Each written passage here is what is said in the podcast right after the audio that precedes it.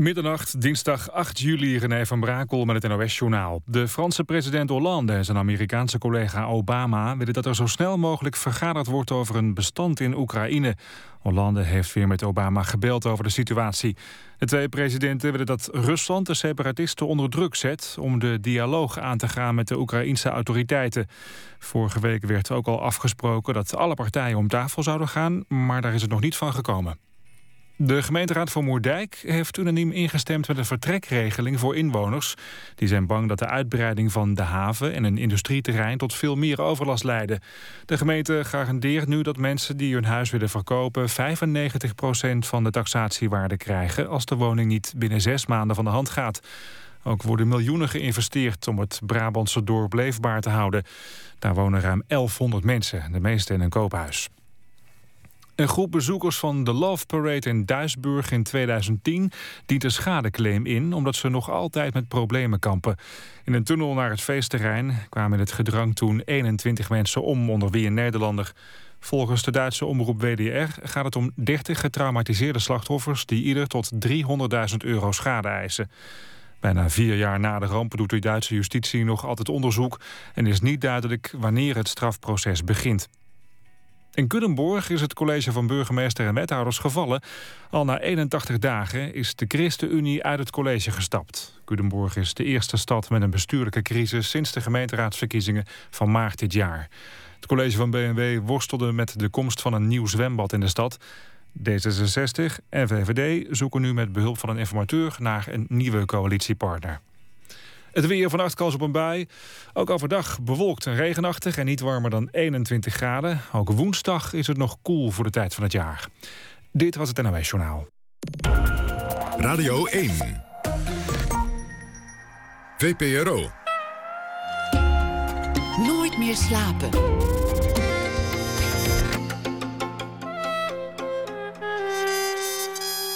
Met Pieter van der Wielen. Goedenacht en welkom bij Nooit meer slapen. Na één uur krijgt hij een gesprek met rapper Winne. Hij is uh, oprichter van de hip-hopformatie Great Minds. Het begin van een nieuwe serie krijgt u ook na ene over keerpunten in het leven. Vannacht schrijver A.L. Snijders over het keerpunt in zijn leven. Maar we beginnen met Wilfried de Jong, want de Tour de France is begonnen. De WK-gekte is nog in volle gang. North Jazz in Rotterdam staat voor de deur. En de gasten van Zomergasten zijn bekend. Allemaal prima redenen om Wilfried de Jong uit te nodigen. Hij is eh, schrijver, radio- en televisiemaker, theatermaker, wielerfanaat, contrabassist en columnist. Werd geboren in 1957, groeide op in Rotterdam. Zijn vader had een bedrijf in diepvriesartikelen. Wilfried had geen zin om in die zaak te werken, weigerde dienstplicht, ging daarna naar de Sociale Academie. Daarna werd het de journalistiek. Maakte furoren in het theater met Martin Waardenberg als Waardenberg en de Jong. Nog later op televisie. Succesvolle programma's als 24 uur met Sportpaleis de Jong, Holland Sport en nu Zomergasten. En hij schreef meerdere boeken, waarvan de laatste de titel Solo draagt. Hartelijk welkom. Ja, hoi. Ja, daar zitten we dan. Proef. Heb jij altijd de openingsvraag klaar als je iemand gaat interviewen? Um, soms. Ik vind het wel belangrijk, dat, wel belangrijk dat, dat, je weet hoe je start. En, en ik ben ook wel iemand die het belangrijk vindt dat je weet hoe je eindigt. Maar ik zal niet zeggen dat ik altijd met die openingsvraag begin. Het is een manier van concentreren. Dat je denkt, oké, dat is een goede start. Maar soms kan er iets gebeuren uh, in, in een gesprek... of hoe iemand binnenkomt... of de manier waarop hij zijn jas uittrekt... dat je denkt, ik ga het anders doen. Dus je durft wel te improviseren al om het al. Nou, eigenlijk, eigenlijk heb ik het dat ik niet anders doe.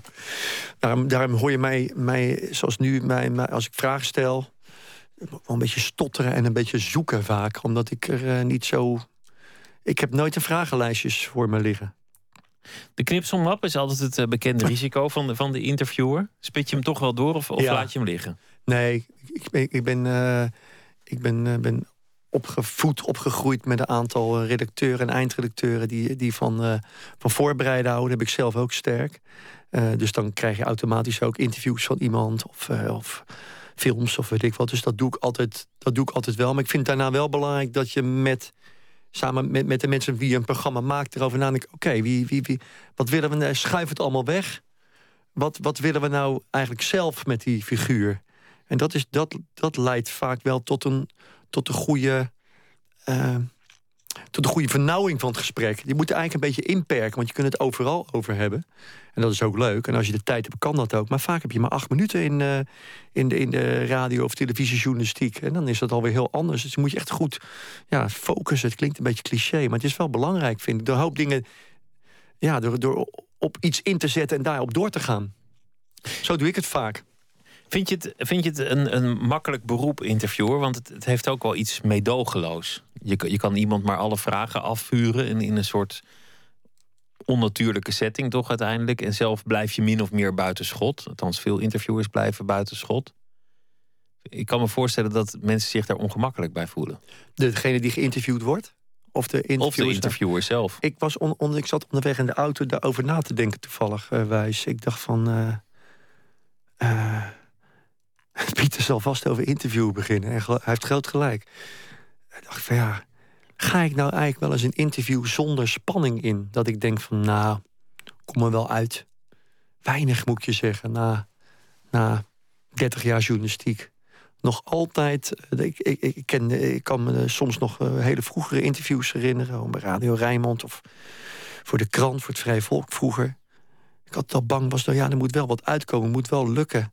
En dat gevoel heb ik eigenlijk nog altijd. En, en het, ik denk ook niet dat het erg is. Ik denk niet erg is. Ik denk dat het, dat het de basis is voor een uh, interview. Of, of, misschien nog liever een goed gesprek. Dat het toch altijd, uh, in mijn geval hoor, want er zijn mensen die het anders doen, ook wel zoekend mag zijn. Omdat dat misschien ook, de, ook wel ertoe leidt dat degene die je interviewt voelt van oké, okay, die gozer zit ook niet met een vragenlijstje klaar. Die, die maakt het zichzelf, had het zichzelf makkelijk kunnen, kunnen maken door dat lijstje wel neer te leggen. Kennelijk is hij ook aan het zoeken hoe we hier door die acht minuten of het kwartier of het uur, hoe we daar doorkomen. Wanneer is het gelukt? Heb je daar een, een beeld van bij een, bij een interview? Um, um, vind ik heel moeilijk. Vind ik heel moeilijk om, om ja, wat, wat is gelukt? Uh, dat, kan, dat, kan aan alle, dat kan van alles zijn. Hè? Dat kan zijn dat het hilarisch is geworden. Het kan zijn uh, dat er een goede scherpte was. kan zijn dat je nieuws hebt gemaakt. Ik niet zoveel op gemaakt hoor in mijn leven. Maar, maar misschien is wel het belangrijkste een soort ge, uh, vrij gevoel wat in het gesprek kan gaan hangen. Dat je, dat je, dat je van twee kanten wat meer gedurfd hebt of zo. Misschien is dat het wel. Dat je dan. Dat je, ik, ik denk dat degene die, uh, die geïnterviewd wordt, die, die soms zenuwachtig is, in het geval van televisie of sowieso. Um, dat die ook nooit voor niks komt. Soms zeggen mensen, ja, iemand is wel gesloten. Ik denk dat, de dat, dat je alle twee wat aan het interview wilt hebben. Ze zeggen, ja, daar wil die vast niet over praten, zeggen mensen. Ik denk dat mensen juist altijd erg komen... omdat ze juist ergens wel over willen praten. Zo moet je in ieder geval vanuit gaan als je aan het interview begint. Dat, dat ze ergens over willen praten. Als ja, mensen hebben een belang bij een van, interview. Nou, dat He, wordt niks, dan... Nee, maar ze hebben alle, ze hebben, dus, je, je hebt alle twee een belang. En, en ik denk dat mensen ook wel uh, de behoefte hebben aan, aan het feit dat ze soms wat dieper ondervraagd worden of kritisch ondervraagd. Dat hoor je ook wel eens, hè? dat mensen naderhand uh, zeggen na een interview met mij of andere mensen van god, het had wel wat pittiger gemogen, of het had nog wel wat dieper gemogen, of wat losser. Of... Mensen willen kennelijk ook wel wat met een interview. Dat is wel fascinerend hoor, vind ik. Want je zit zaak, jij zit nu, jij bent nu, jij interviewt mij. Dus jij zit ook te denken, goh, hoe kom ik dit gesprek door? En ik probeer zo goed mogelijk te antwoorden. Maar ja, dat, dat is natuurlijk van twee kanten ook maar een, een, zoektocht. En ja, je doet handreikingen. En soms is dat, voer je die hand, uh, handen in elkaar en dan vlieg je door de ruimte heen. En denk je, ja, dit was goed. Nou is het los of zo. Misschien is dat het wel. Ik weet het niet. Het zijn vaak ook settings die, die vijandig zijn aan een goed gesprek. Dat, dat valt hier nog relatief mee. Maar dit is natuurlijk een, een afschuwelijk park, dat Mediapark. En dan kom je in dit gortlelijke communistische gebouw binnen... langs de ja. chagrijnige portier. En dan zit je hier in zo'n TL-omgeving... Waar, waar mensen druk aan berichtjes typen. Dat is in, in wezen eigenlijk de laatste plek... waar je een goed gesprek zou verwachten. Maar de studio van Zomergast is volgens mij nog erger. Of valt dat mee? Die is groot. Die is, die is, heel, uh, die is heel groot. Je ziet natuurlijk alleen maar een gedeelte wat... wat uh, hè, wat de camera's in beeld brengen. Maar er is minstens zo'n grote ruimte nog achter de camera's. Is een, het is een hele grote studio die gehalveerd lijkt, zou ik maar zeggen. Uh, het is een enorme ruimte. Het geluid, was ik heel bang voor dat het geluid heel ja, galmend zou zijn. Dat je nog meer het idee hebt van, nou, we zitten in een, in een bunker of in een grote loods of zo. Dat valt erg mee. dat is nog wel redelijk intiem. Maar ja, ook daar merk je van ja, dat uiteindelijk die ruimte er niet meer zo toe doet. Ik ben wel een beetje, ik ben heel wel heel gevoelig voor ruimtes. Mhm. Weet je wel?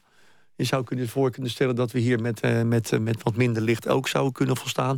Maar ik, dit, dit hoeft ook niet gezellig te zijn voor mij. Dat vind ik ook onzin. Gezelligheid is ook niks. Dus het heeft ook toch te maken wat er tussen, tussen mensen gebeurt. En dan kan de ruimte een beetje meehelpen. Maar ik kan zelfs ook wel een, een te gezellige bank. Dat, dat vind ik ook nooit goed hoor. Dat, dat, dat mensen, als mensen achterover gaan zitten in een bank, dat is een slecht teken. nou ja, en, en natuurlijk de sfeer. Ik bedoel, is, is het bijvoorbeeld zo dat Peter van Ingen met een groot bord uit het decor komt waarop staat jeugd en dat soort aanwijzingen? dan zou ik nu, als, dan zou, dit zou je echt van, als ik dat zou lezen, zou ik heel hard gelachen, zou ik het ook zeggen. Dan moet, mag van mijn kamerman het ook in beeld brengen. Nee, nee, helemaal niet. Dat vind ik juist wel goed. Uh, werd best wel flink aan je lot overgelaten. Ik, ik heb ook wel eens die verhalen gelezen in een interview. Ik geloof dat Margriet van der Linden, dat een vroegere interviewster van uh, Zomergasten, daar wel eens een grap over maakte. Van dat Peter van Ingen met een bord. Want Peter van Bingen heeft dan met mij met een bord eten gestaan, maar dat was het dan wel. Niet, niet, uh, niet, het bord befaamde, Nee, dat was wat Margriet van der Linden zei. Ik dacht, het zou, het zou toch niet zo zijn? Nee, nee, ik, heb, ja, ik weet niet. Ik, uh, ik, ik ben wel iemand die graag met iedereen een, een uitzending maakt hoor. Dat, dat, dat, dat, ik hou wel van die samenwerking vooraf, maar op zo'n moment moet je dat toch echt wel alleen doen, vind ik. We gaan niet terugblikken op interviews van vorig jaar. We gaan ook niet vooruitblikken op interviews van dit jaar, omdat het, het moet ook gewoon gebeuren in dat gesprek en al dat geouwe hoer eromheen. Dat, ja, ik vind het doodvermoeiend, eerlijk gezegd. Ja, ja als je het geouwe hoer omheen. Kijk, uh, Zomergast is, ook, is misschien ook wel niet voor niks in de zomer ook een soort speeltje voor mensen. Hè? Ze zeggen ja, er is niet veel op tv, behalve zomergasten, vinden sommige mensen. Dus dat wordt, dat wordt gebruikt om er maandag over te kletsen als je werkt, of op het strand, of thuis. En tegenwoordig door sociale media ook veel gebruikt om daar iets mee te doen. En uh, dat wist ik ook wel van tevoren. Maar ik, ik heb me er wel. Um, ik vind het ook prima hoor. Maar het, het, is wel goed, denk ik, om je als interviewer daar wel even voor af te sluiten. Want ja, er worden honderden blogs en, en columns en stukjes over geschreven. En misschien wel duizenden tweets. En die gaan alle kanten op, begrijp ik. Dus ik heb, ik heb, heb best wel, best wel uh, me afgesloten. En, en, dat vond ik ook uh, wel een plezierige periode eigenlijk. Dat, dat je als een monnik. Uh, leeft. En dan ging ik naar de slager, ging ik vlees halen. En dan wilde die man iets over de uitzending zeggen. En dan zorgde ik ervoor dat het weer snel over het vlees ging. Ja, dat is een heel goed onderwerp, vlees. Vind ik een heel goed onderwerp. Het is ook wel knap ja. dat je dat kunt ja. En niet, niet om geen kritiek te ontvangen. Ik heb, ik heb best wel kritiek in mijn leven gehad op, me, op, uh, op mijn werk. En ik heb, er, ik, ik heb er ook altijd wel wat aan gehad, moet ik zeggen. In mijn theatertijd ook altijd wel die recensies gelezen. Maar ik denk als je zo'n serie maakt dat, dat, dat je even in. Uh, ik, ik had een aantal mensen die ik belde na de uitzendingen. Drie, vier vrienden, kritische vrienden. Die, die, die keken en uh, die belde ik dan. En zei ik: Oké, okay, kom maar, weet je wel, zeg het maar. En, en natuurlijk de redactie de eindredactie. En, en daar deed ik het mee. En, en, en volgens mij is dat, is dat al heel wat. Weet je nog je eerste interview? Want, want veel mensen onthouden dat. Wie ze, wie ze voor het eerst geïnterviewd ik, hebben. Ik denk.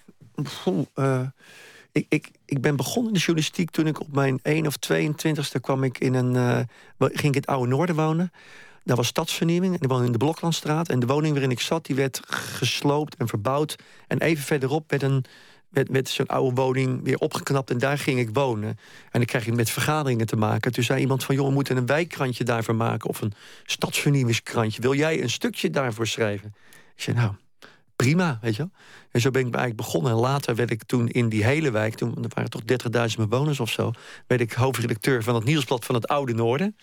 Moest ik echt mijn eigen stukken uh, schrijven, maar ook tikken en inplakken. En met één bevriende fotograaf. En dat ging dan naar de druk. En dat werd dan over de hele wijk verspreid. En het eerste, een van de eerste stukken die ik gemaakt was met een duivenmelker. Vast fantastisch. Gewoon die foto's herinner ik nog zo. Hoe man met een hele lage implant. Uh, geweldige raspende stem al. Die kon fantastisch over die duiven praten. En de manier die, die pakte ze beet zoals ik, uh, zoals ik een appel uit een schaal haalde. Een soort vanzelfsprekendheid om zo'n duif even te pakken. En, en daarover vertellen. En, uh, en, en over het seksleven van die beesten. Of het tegenovergestelde dat die beesten uit moeten vliegen. En dan een soort geil zijn. En daarom zo hard terugvliegen naar dat hok. Naar dat hok. En ik geloof dat die man, die man vertelde ook nog tussendoor... dat hij geloof ik zijn kind had verkocht. Nog wel interessant. Daar had ik misschien wat meer over moeten doorvragen. Zijn kind? Ja, dit was een hele rare, onaangepaste man. Die had volgens mij zijn kind ooit verkocht. Zeg, ja, toen, kon, toen, kon dat nog. Kon je gewoon je kind verkopen. Dat heb je tegen, kan tegenwoordig niet meer. Nee, en dat, dat is iets wat je in het begin nog niet zo doet. Dat je, het, het, was van het fascinerend om. Sorry, maar het, dat was een van mijn eerste interviews. Los van die interviews over lekkende dak, grote huurverhoging en zo. En stadsvernieuwing. Herinner ik me dat nog goed. Dat ik dacht van oké, dus je gaat een huis. Je, je komt gelegitimeerd zonder dat je een pasje hebt. Bel je aan en zeg ik hoor dat u een duif heeft. Ja, zegt die man. We, ik zeg ja, wilde graag. Wauw, leuk, je komt erin. Fotograaf naar binnen. Een man die naar hartelust vertelt. Uh, en je komt dingen aan te weten die je niet weet. Dus ik merkte, hé, hey, dit, dit, is dus uh, je nieuwsgierigheid bevredigen. En die, die man vond het ook leuk. Ik dacht, dit is fantastisch werk. Ik kom overal deuren gaan open. Ik kom op plekken waar ik niet kom. Dat is de essentie waarom het leuk is. Heb ik eigenlijk nog altijd. Vind ik er altijd aan. Dat vind ik bij zomergasten. Krijg ik nu met mensen te maken die ik nog nooit ontmoet heb. Waar ik nu over aan het lezen ben. En, en films aan het kijken of boeken, weet ik wat. En ik van, goh, ik kom in een wereld die ik niet ken of een beetje ken waar zij kennen. En, en dat maakt me nieuwsgierig. En dat is eigenlijk ook misschien wel de basis van een goed gesprek of een goed journalistiek gesprek. Nieuwsgierigheid. We gaan luisteren naar uh, Sonny Rollins, uh, een, een, grote held eh, van jou. En, nou ja, kan je ontzettend veel over doen, vertellen. Maar dat is een van de best nog levende tenorsaxofonisten. Een van de beste uit de geschiedenis. Een nummer niet van zijn allerbeste plaat, maar wel uit zijn goede tijd.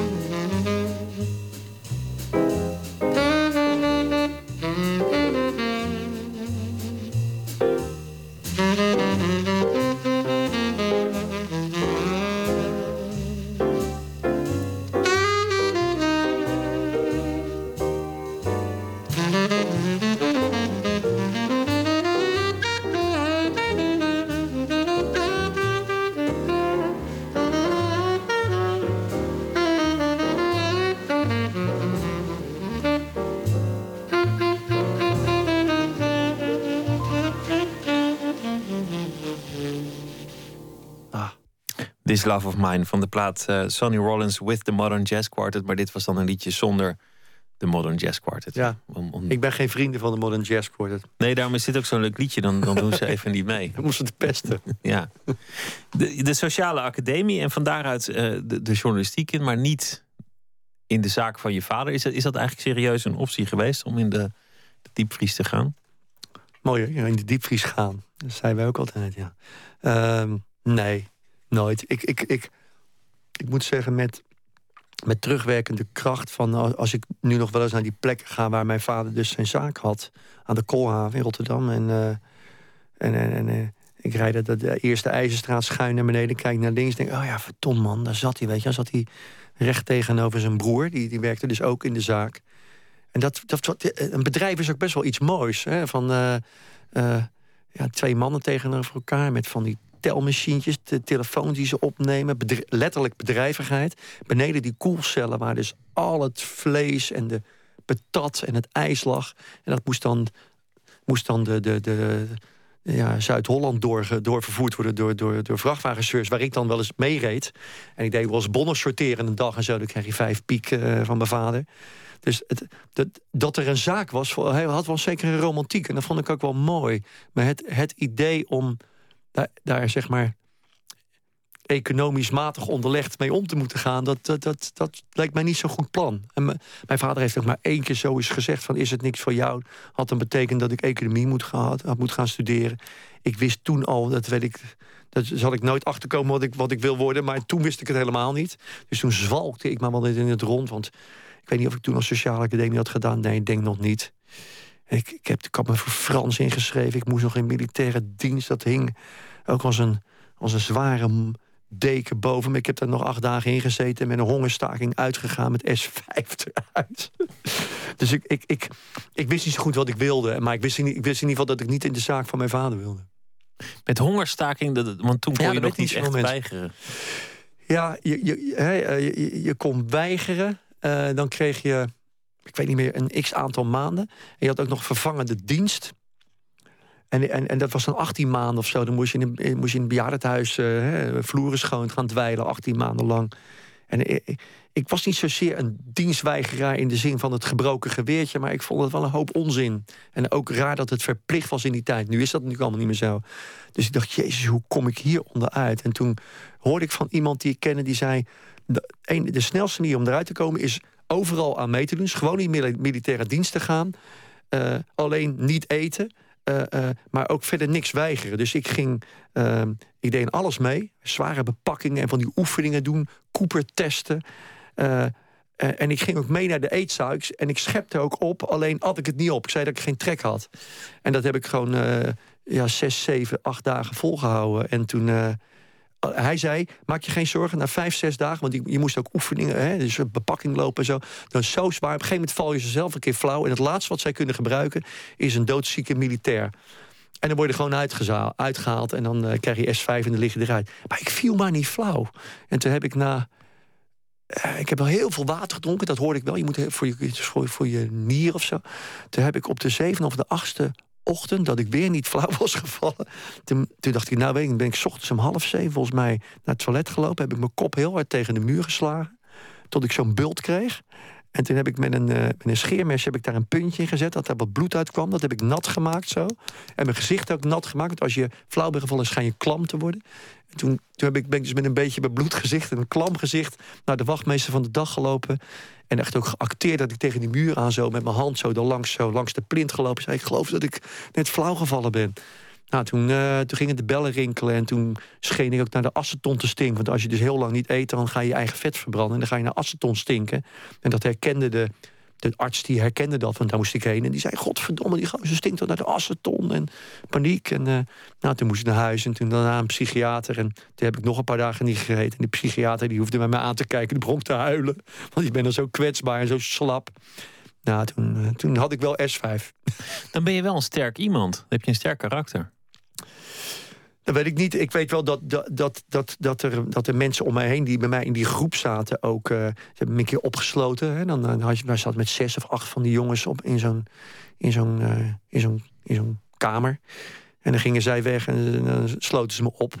Of ze kwamen bij me staan en zeiden ze... ja, we weten heus wel dat jij met een hongerstaking bezig bent, hoor. We gaan je gewoon verraden, weet je, dat soort dingen en zo. Ja, dat moet je allemaal weer staan. het is ook wel leuk, hoor, zo, om dan... Om, om dan om dan de kracht altijd maar te blijven zoeken in je geest. Want in je lichaam zit het op een gegeven moment niet meer. Dat is hetzelfde wat een wielrenner doet die een berg op fietst, volgens mij. Het, het uh, putten van kracht uit jezelf door alle fysieke. Ja, in dat opzicht is het, is het een. Uh, zou je het een sportieve benadering kunnen noemen van het probleem? Uh, dat, dat, je. je kunt heel makkelijk opgeven en denken: van, ik word moe, of ik heb honger, of ik heb pijn. Maar dat, dat weet ik nog wel even uit te stellen, misschien. En wat was uiteindelijk de grote drang om niet het leger in te gaan? De, de hang naar vrijheid of het uh, gebrek aan autoriteitszin? Niet Goeie- dat het een het ander uitsluit hoor. maar- lang geleden. Ehm, ik zag dat keurslijf niet voor me. En ik, ik wist dat het niet bij me hoorde. En misschien was ik te scheiterig om... Nou, te scheiterig. Deze daad was nog misschien nog wel wat. Maar ik, ik, ik vond dienst weigeren... dat zou dan betekenen dat ik tegen, tegen oorlog was... of tegen, tegen, een, tegen dienstplicht of tegen het leger... En dat wist ik denk toen nog niet zo goed. Ik dacht alleen, ik heb geen zin om 14 of 16 maanden eh, in zo'n pak... eh, met mijn eigen geweer een, een leven te moeten leiden. Dat was het volgens mij. Ik dacht van, ik kan deze tijd beter besteden. Er zijn nog heel veel andere vallen waar je in had kunnen vallen als, als je het over keurslijven hebt in het leven. Die, die- daar ben je eigenlijk volgens mij allemaal aan ontkomen. Zoals? Het, het, eh, het keurslijf van een kantoorbaan is, is je niet gebeurd of niet, niet lang of niet noemenswaardig. Het keurslijf van een routine en de afhankelijkheid van, van een baan waar je eigenlijk je al lang verveelt. De verveling. Volgens mij een kel waar je nooit in bent getrapt. Nee. nee. Maar ik denk, wel dat, ik denk wel dat iedereen die kans heeft, eerlijk gezegd. Om eraan te ontsnappen. Ja, dat denk ik wel. Ehm, dat is misschien makkelijk gezegd, maar... ehm, ja, ik denk, denk dat, dat er altijd mogelijkheden zijn om te ontsnappen aan je werk als je het niet leuk vindt. Of aan een eh, verhouding, of aan je huis, of aan je land. Ja, je ziet toch heel vaak nog wel mensen die stap maken. Die zeggen, ik ga nu dit doen. Eh, ik, vind het altijd, ik, vind, ik heb het altijd interessant gevonden. v- v- Van anderen ook, zeg maar. Als mensen... Ja, je draait net Sonny Rollins. Eh, die bewonder ik ook wel om, vanwege het feit dat hij een aantal keren in zijn leven zei... ik stop een jaar met eh, saxofoon spelen. Mensen, hé man, het toppunt van de roem, weet je wel. Zegt, ja, en toch stop ik ermee. Ik ben niet tevreden over mijn geluid. Of ik wil eens nadenken over wat ik verder wil. Toen ging hij in tai chi of eh, yoga, weet ik wat hij allemaal deed. En nou zit dat niet zo in mijn moed. Maar het besluit nemen om te zeggen... ik stop met iets dat eigenlijk goed gaat... ehm, vind ik wel, wel moedig. En, en, en ik, als ik kan alleen maar voor mezelf spreken... het, brengt, het, het levert enorm veel energie. En je hebt dat meerdere keren gedaan. Jullie zijn op een heel mooi moment achteraf gestopt met theater. Al werd dat toen niet zo gezien. Mensen dachten, nou, op het hoogtepunt van je roem ga nog een jaartje door. Heel veel Ja. succesvolle programma's waar je mee stopte. Waar, waar de omroep van zei, nou, je mag het, mag het zo nog vijf jaar doen als je wil. Ja, ja. Je, je bent er eigenlijk steeds in geslaagd om te maken dat je wegkwam. En, en dat risico te nemen ook. Ja, ja, dat is waar. Ja. Het, is niet altijd, is niet altijd makkelijk geweest. Want het, ehm, natuurlijk is het lekker om als iets goed gaat... om dat een tijd, tijd vol te houden. Maar dat, dat, zijn, het zijn dan toch kennelijk signalen... eh, die bij mij binnenkomen. En ik denk, hé... Hey, nu, nu rinkelt dat belletje weer. En, en dan, dan, dan moet je dat besluit nemen. Met, met Waterbergen de Jong was dat was het eigenlijk iedere twee jaar dat we moesten twee jaar toeren met die shows. Dat was, was geweldig, zeker in het begin. Maar we, hadden, maar hadden nooit een afspraak voor langer dan twee jaar. Dus we zeiden, nou, iedere twee jaar zeiden we tegen elkaar, en? Wil jij nog? Ja, ja joh, laten we nog één keer... me- meestal zijn we, laten we nog één keer doen. Laten we nog één keer zien dat we nog beter kunnen. Dat was, dat was het eigenlijk vaak, denk ik. Van, ik merk ook in mijn werk dat... dat dat bij mij is het niet... eh, is het niet het succes als wel eh, het streven om, om, om beter te zijn, om nog beter te kunnen. Het denken dat het nog beter kan. Dat, dat, dat is de aanleiding om door te gaan. Een sportieve benadering. Nou, ik, vind, ik weet niet of het sportief is. Ja, misschien, mis- misschien wel. Met, met Martin van Waardenberg had ik het heel sterk dat wij zeiden mensen, jeetje, wat een goede show. Dachten wij, ja, moi, kan beter. En dat was dan de reden om gewoon weer twee jaar een nieuwe show eh, te spelen en te maken. We gaan luisteren naar een fragment. Ik, ik kan me deze heel goed herinneren, omdat ik in der tijd als bezoeker. Oh ja, ben je de- geweest? Ja, ik vond, vond het ontzettend leuk. Het is alweer lang geleden. Maar dit, dit is, eh, het is maar een stuk van een scène. Ik hoop dat het overkomt op de radio, want je ziet natuurlijk niks. En het is niet de hele sketch. Goedenavond. Goedenavond. Ga mij een patatje met? Eén patatje met voor meneer? Ja, en een broodje kroketten bij. Ja, nog één broodje kroketten bij En een kaassouffleetje. Ja, een kaassoufflé. Broodje hamburger. Eén broodje hamburger. En moet daar een eitje op? Ja, maakt niet uit, joh. Een sjaslikkie. En een chaslik. Een cito-stikkie. En zijn dat kipsatéetjes? Ja? Nou, geef mij een kipsatéetje, hè?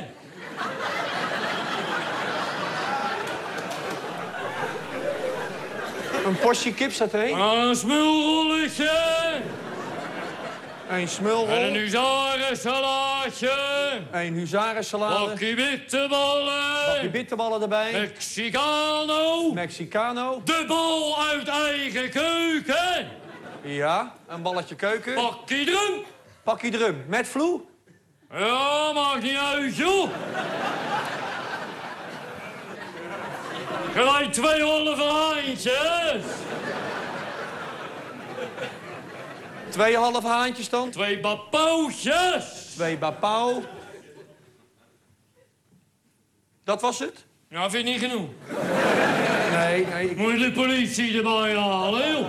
Dat- Hou je toch de politie erbij?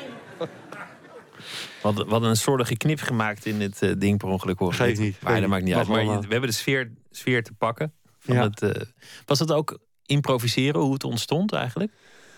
Nou, van dit weet ik nog heel goed. Ik weet dat we, dat we met een show bezig waren. En zoals altijd vonden wij in de eerste weken dat we iets verzonnen. Zaten in een loods in, in Rotterdam, koude loods, al half vier.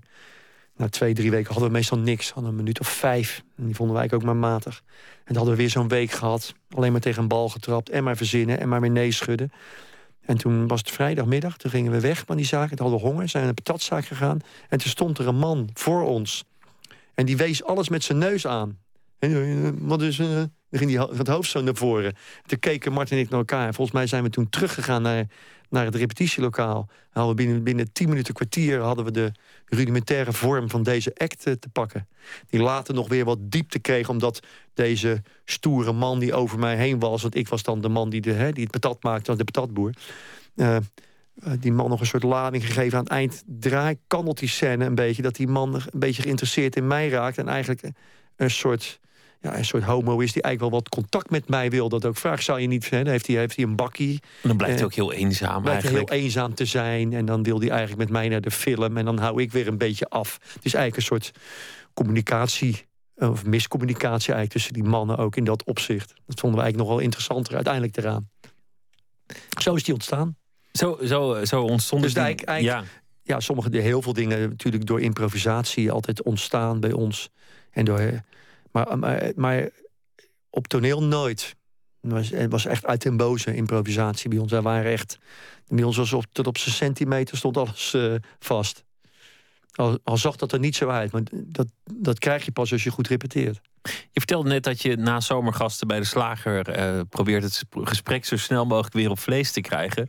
Hoe was dat in die tijd? Mo- Moest je dan bij, bij eh, de snackbar of, of de slager ook, ook jezelf weren tegen imitaties en dergelijke? Oh, ik bedoel, hoe erop gere- op gereageerd Ja. werd als, als ik daar kwam bij een slager of zo, bedoel je? Nou, op een gegeven moment was het natuurlijk heel bekend en, en heel veel mensen zagen dat. Nou, nu, nu je het zegt, herinner ik me wel, volgens mij nog in de Bloklandstraat of zo. Ik word daar heel ongemakkelijk van. Ik, ik hoop niet, ik, nou, m- mijn slager van nu doet het niet meer, want het is alweer lang geleden. Ik, ik word er heel verlegen van als je dan in een winkel komt en, en, en je, je, ziet de baas van de slagerij al een beetje zoeken dat hij jou al als klant kan hebben als er vijf mensen staan en jou er staat. En dan zegt hij, wat moet je hebben? En dan zegt nou, doe maar eh, twee carbonades.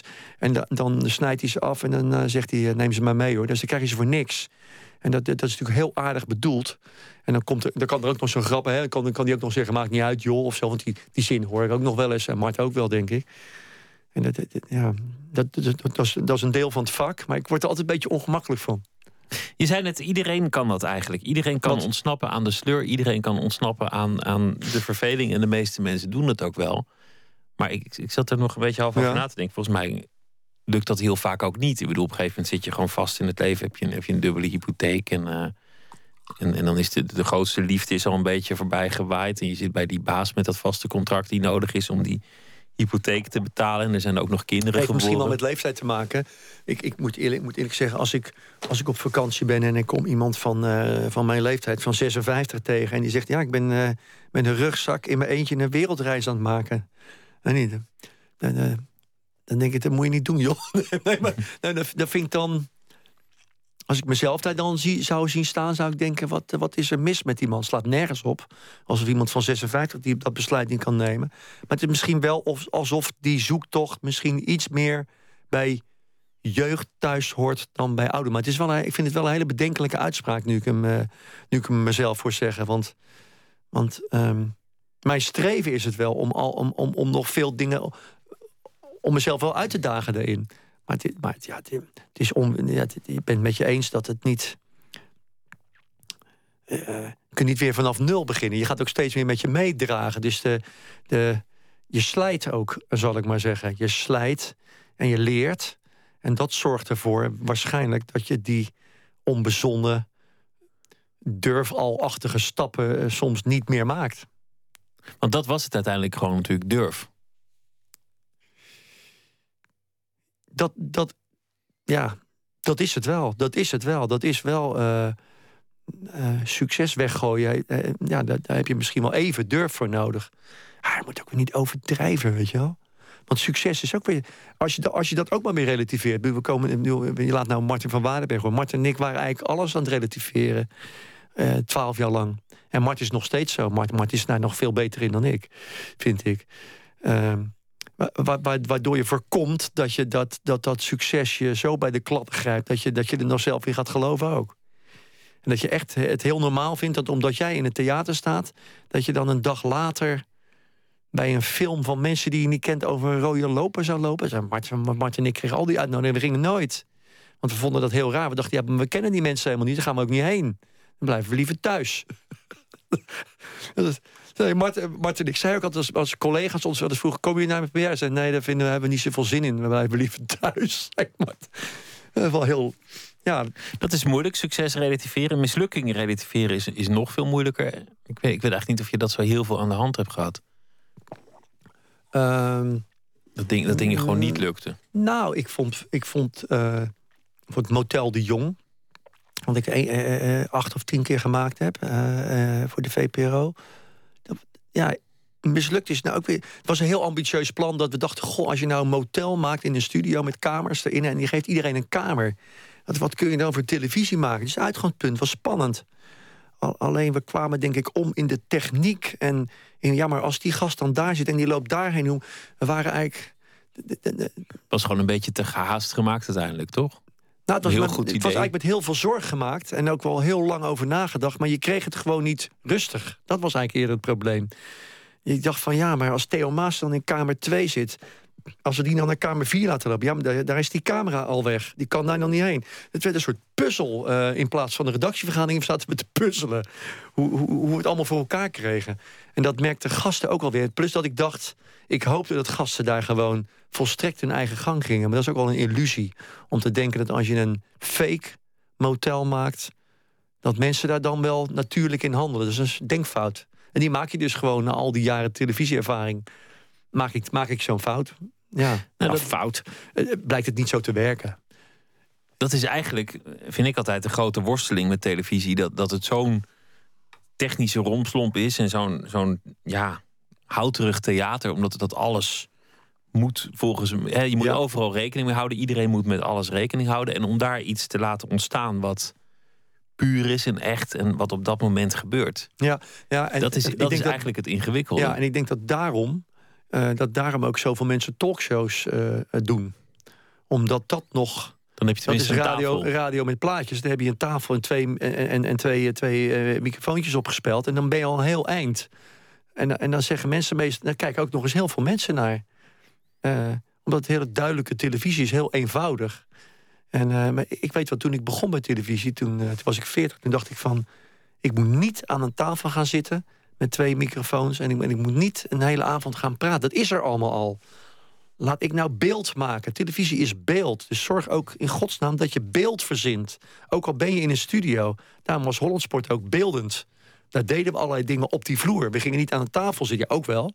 Maar maar ja, we waren ook ja, sporters aan het verbeelden, uh, sporten aan het verbeelden. En daar hebben we ook hele goede, slechte dingen in verzonnen. Dat maakt niet uit, maar dat was wel het uitgangspunt. Dat vond ik wel altijd wel het was theatraal. Het was theatraal. En dat kwam natuurlijk door natuurlijk ook dat feit dat ik mijn theaterachtergrond meenam.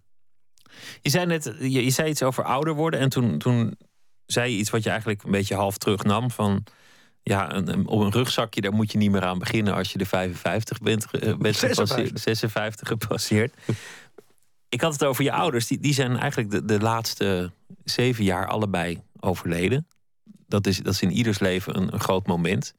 Dat die, dat die generatie voor je uh, wegvalt. Dan kom je ineens in een, in een andere leven, levensfase eigenlijk. Verandert dat veel? Merk, merk je dat nou ja, jij, stelt dat, jij stelt dat zo. Ja, ik... Nou, is, is toch wel zo of niet?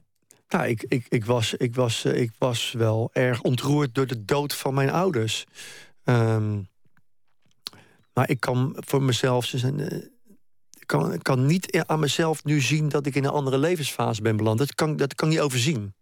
Als het zo zou zijn, zou ik te zeggen. Want waarom zou ik, er, eh, zou ik me ervoor moeten generen? Um, ik weet niet, ik denk, ik denk dat wij, wij hebben wel een raar gezin hoor, gehad altijd. Hele lieve, ontzettend lieve ouders. Uh, die heel, heel gewoon waren in een aantal opzichten. Niet, gewoon streng als het moest, los als het moest. Um, maar ons wel ons gang lieten gaan, ook al met regels. Maar eigenlijk is ieder van ons zo op een pad gaan lopen. En dat was allemaal wel goed. En kinderen zwermden uit over de wereld, bijna letterlijk. Mijn, mijn broer van mij woont in Spanje, uh, bijvoorbeeld. Dus we, we, zagen elkaar al niet veel, we zien elkaar nog steeds niet veel. Uh, maar iedereen gaat zijn gang. En uh,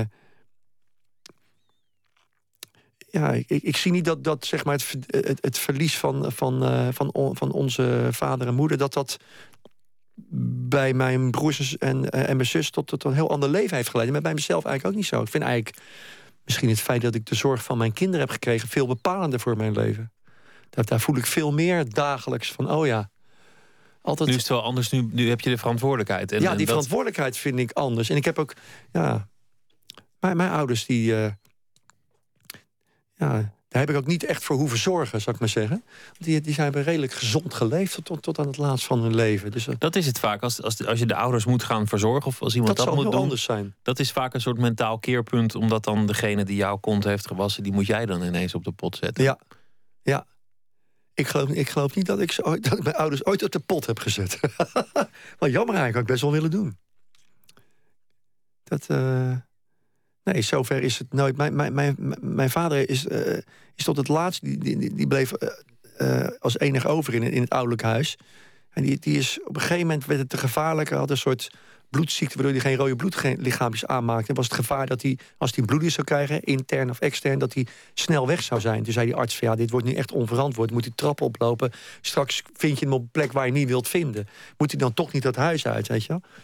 met hem overlegd. En mijn vader wilde eigenlijk niet. Uiteindelijk heeft hij het toch gedaan. Maar heeft hij in een verzorgingshuis gezeten... in het centrum van de stad, in Rotterdam. Ik heb hem uh, met, met, met, mijn zus en mijn broers naar die kamer gebracht. Die kamer nog eens zo aardig mogelijk inging. Maar vier dagen later was hij weg. Echt maar vier dagen in die andere kamer gezeten. En dan krijg je EPO, toch? Als je dat hebt met rode bloedlichaampjes. Ja, mijn vader heeft nog... Uh, heeft in het ziekenhuis, we moesten wel, moesten wel steeds meer met hem naar het ziekenhuis toe... omdat hij bloedtransfusies nodig had.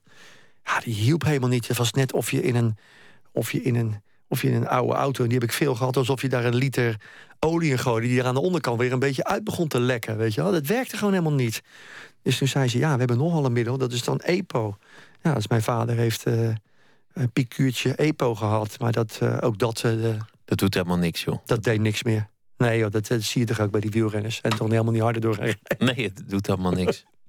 je, je zei dat, dat het moment dat je kinderen kreeg eigenlijk veel bepalender was. Dat is eigenlijk wel, wel ja, opvallend dat iemand die zo hecht aan vrijheid en zo'n angst heeft voor de routine en, en toch zegt van nou in die kuil ben ik mooi maar niet gevallen. Als je, als je andere... Wel de kuil van de kinderen, de kinderkuil ja, gevallen. Dat, dat is voor vele mensen toch een, toch een soort angst of een soort kuil. Ja, wel laat. Ik was 40 toen, uh, toen uh, mijn zoon geboren werd. En toen was ik al uh, goed nadenken ruim tien jaar met mijn vrouw. Dus misschien is het ook wel zo dat, dat je, als je 40 bent, dat, dat, dat besluit, althans in mijn geval, besluit om kinderen te nemen makkelijker is dan toen ik uh, eh, 25 of 30 was. Dat ik het toen nog echt niet wilde. Ik, ik, had, ik had, ik heb het niet meer, maar ik had altijd, voor de kinderen kreeg altijd een enorme uh, uh, angst voor, die, voor de zorg. Ik, ik, ik, kan, ik, ik weet van mezelf dat ik zorgelijk kan zijn. En denk van ja, hoe is dat dan als je, als je, als je, als je zorg om je kinderen hebt? Dat is, dan, dat is dan in het kwadraat. Dat leek mij onverdraaglijk. Het idee dat, dat, dat mijn zoon of mijn dochter op een fiets door de stad moet rijden en ik er niet bij ben. Dat, daar zag ik zo tegenop. Dat was voor mij al een reden om een pak condooms te kopen. Ja, nou, dus ik vind het ook een hele goede reden eigenlijk. ja, toch? Dus, ja, ja, nee, sterker nog, ik vind, het, ik vind het soms. Ik vind de achterloosheid waarmee mensen soms kinderen nemen, dat vind ik heel raar. Maar ook het, het soort leven dat je leidt, waarbij je um, moedig moet zijn, risico's neemt, successen achterlaat, de verveling bestrijdt. Alles doet om eigenlijk je, je leven en ook je werkende leven leuk te houden, je interesses te volgen, je nieuwsgierigheid achteraan te gaan. De, dat is natuurlijk wat vaak in gevaar komt als mensen verantwoordelijk zijn voor, voor, voor, voor anderen. Voor anderen, voor kinderen? Voor kinderen, ja. Of voor je partner, ja. Of voor allebei? Ik, ik, ik merk daar geen uh, verschil in. Ik, uh, nou ja, natuurlijk, natuurlijk is het wel iets anders. Maar er zijn van die mensen die zeggen... ja, als je dan eenmaal kinderen hebt, dan uh, rij je nooit meer te hard. Of dan, dan, als je op een fiets zit, dan ga je nooit meer hard afdalen. Nou, ik zal, ik zal de kilometerstanden niet noemen... maar die, die waren toch wel fors nog, ook al toen ik kinderen had. Dus voor mij maakt dat niet zo uit, omdat ik het ook onzin vind. Omdat, omdat ik ook wel besef dat dat, dat doodgaan uh, kan hier ook uh, ter plekke gebeuren. Als ik hier verkeerd uit mijn stoel zak net straks. Weet je, of dat kan, dat kan overal ja, gebeuren. Een dus stukje zeep in de douche en je bent er geweest. Ja, daarom. Nee, dat, dat heb ik ook al te vaak gezien om, om, om in dat opzicht te beperken. Dus daar, daar, zo, zo werkt het niet voor mij. We gaan luisteren naar muziek, want North Sea Jazz komt eraan. En een van de artiesten die daar volgens mij optreedt is uh, Khalees van Biscuits and Gravy.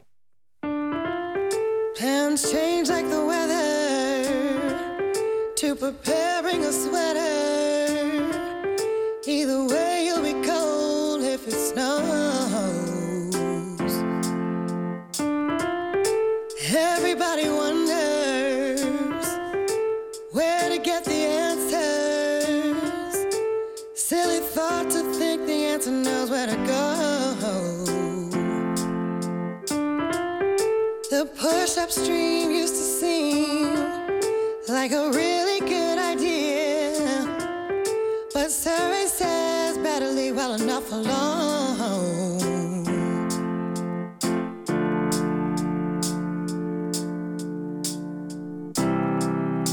Not everyone believes the story. As for me, I love the truth.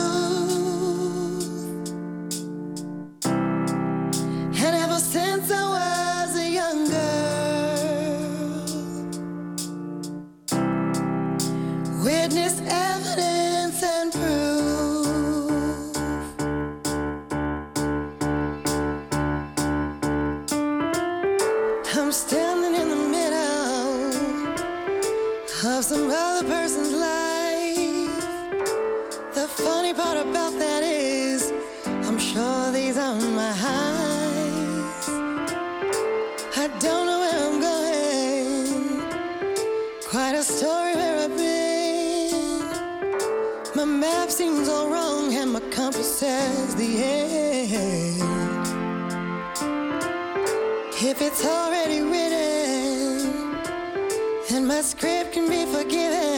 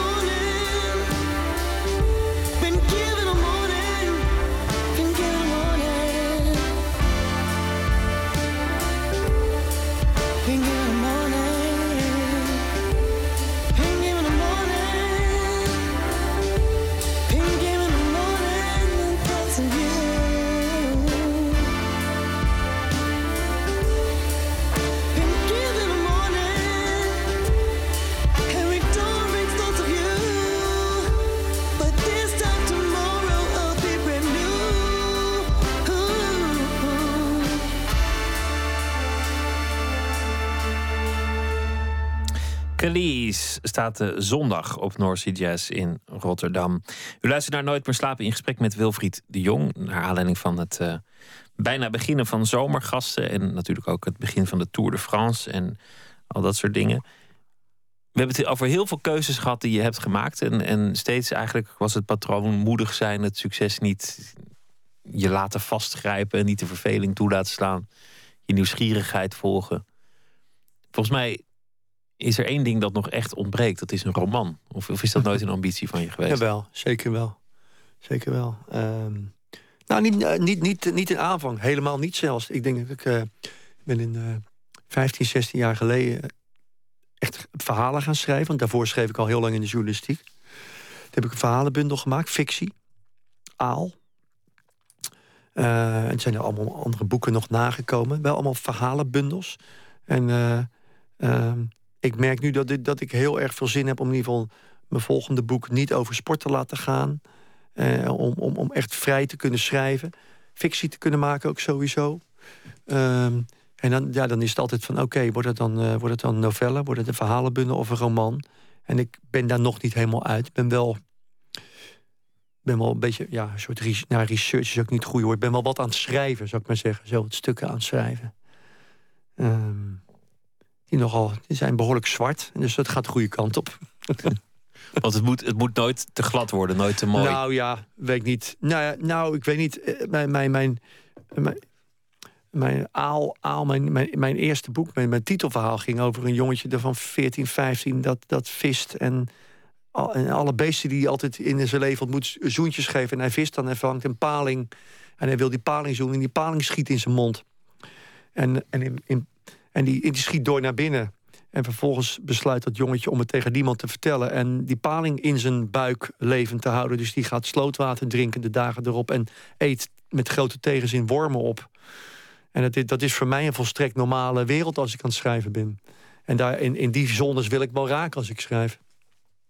Dat past ook, want, want bij Waardenburg en, en, de Jong was het, was natuurlijk ook het werd, werd nooit gelikt. Het werd nooit zomaar geven wat de mensen verwachten en, en lachen. Maar ook je eigen voorkeuren. Sonny Rollins, dat gaat ook natuurlijk altijd over de rand. Ja, je hebt wel goed, goed gezien. Uh, Waardenberg en de Jong, dat, dat, hè, dat was voor veel mensen om te lachen. Maar, maar Martin en ik werden serieuzer en serieuzer voor ons gevoel. Uh, bij. Het moest wringen, toch? Ook? Ja, het moest wringen. Het, het, uh, ja, show, shows gingen over het feit dat mensen elkaar niet begrepen. en, en daar heel boos van werden. En elkaar dan naar het leven stonden. Daar, daar, daar, ja, kun je vervolgens ook alweer hard om lachen. Maar dat was wel, was vaak het uitgangspunt. Was ook agressief. Ik weet dat Mart ook gewoon... Uh, Mart speelde op een gegeven moment een, een soort militair. En, en, die, die, die, die, en ik was een soort een klein hulpje van hem. En we stonden naast elkaar voor het voor. Ik begon de show mee. Met de handjes zo slingen. Het was alsof we vriendjes waren. Alsof ik een soort schandknaap was eigenlijk. En Mart drukte gewoon een peuk in mijn hand uit. Ja, dat vonden wij goede, dat vonden wij goede scènes. ja, en uiteindelijk gingen we dan tongzoenen, geloof ik. Herinner ik me nu pas weer. Nou, de, ja. En volgens mij... Nee, dat is weer een andere show. Nee. Ja, maar dat, dat, dat soort... Ja, Mart, Mart had ook altijd wel die zwarte kant. Ik zie het ook in, nog steeds in Marts werk uh, terug. Uh, tot mijn grote plezier, moet ik zeggen. Zoals in de marathon, als je naar die film kijkt. Uh, zie ik er ook veel zwartigheid zitten. Ik vind, ik vind dat er ook veel uit te halen is. Ook voor het schrijven. En eh, ja, ook zeker voor, voor het schrijven. In je eigen werk heb je, heb je ook altijd gezocht naar, naar het niet. Waar het wringt, naar het, het, romantische, waar het, waar het pijn doet. Ik denk dat dat ook de, de kracht is geweest van veel interviews over sport. Dat het, dat het niet alleen maar ging over het succes, maar ook over Juist dat punt waar het, waar het ja, pijn dat, is wel, doet. dat klopt wel, ja. Dat is wel, wel, goed dat jij het zo eens even bij elkaar raapt voor mij. Want dat doe ik zelf niet zoveel. Dat zie ik, zie ik ook niet helemaal. Maar nu je het zegt, klopt het wel. Hè? Dat, dat uh, iemand op een massagetafel leggen en zeggen...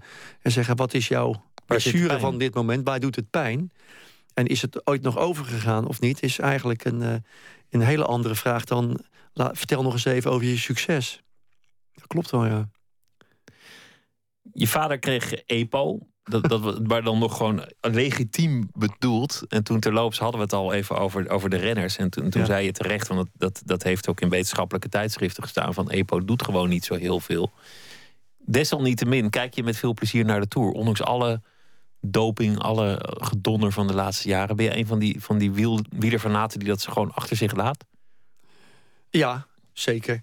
Zeker. Uh, ik, ik, moet zeggen dat dat de afgelopen dagen een beetje bij in is geschoten. Uh, ik was vandaag in, uh, in, in Hilversum voor zomergasten. En, en, en dat WK zit toch ook een klein beetje in de weg bij iedereen, merk ik wel. Dat moet eerst nog even weg. Dat moet eerst nog even weg, maar dat mag nog wel heel even doorgaan.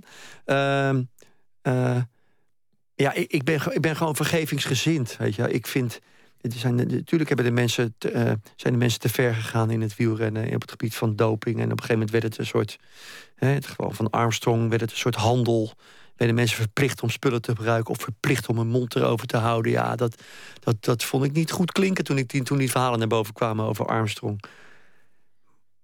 Maar ja, voor de rest mensen die geprobeerd... topsporters die proberen om de grens op te zoeken... denk je nou...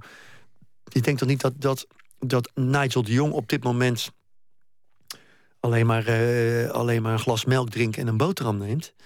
Er zijn toch mensen mee bezig om hem bijna letterlijk en figuurlijk op te rekken... om die lies van hem op tijd klaar te krijgen... waardoor hij misschien overmorgen of zelfs in het weekend zou kunnen spelen.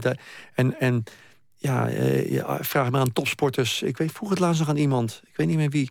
een voetballer, die, uh, een profvoetballer... of die wel eens een spuitje had gehad in zijn, in zijn poot. Ja, natuurlijk. Om pijn, om pijn te verdrijven en om te kunnen voetballen, weet je wel. Ik bedoel, ja, daar, ga je ook een grens over met je lichaam. Dus je, lichaam. Pijn is heel simpel. Als je lichaam pijn afgeeft, is het van. Uh, is een signaal dat iets niet helemaal goed zit. Zo simpel is het eigenlijk. Zo simpel is dat, zit dat lichaam in elkaar. Ja, ik negeer dat ook regelmatig. Maar topsporters nog veel meer natuurlijk. Die spelen met pijn.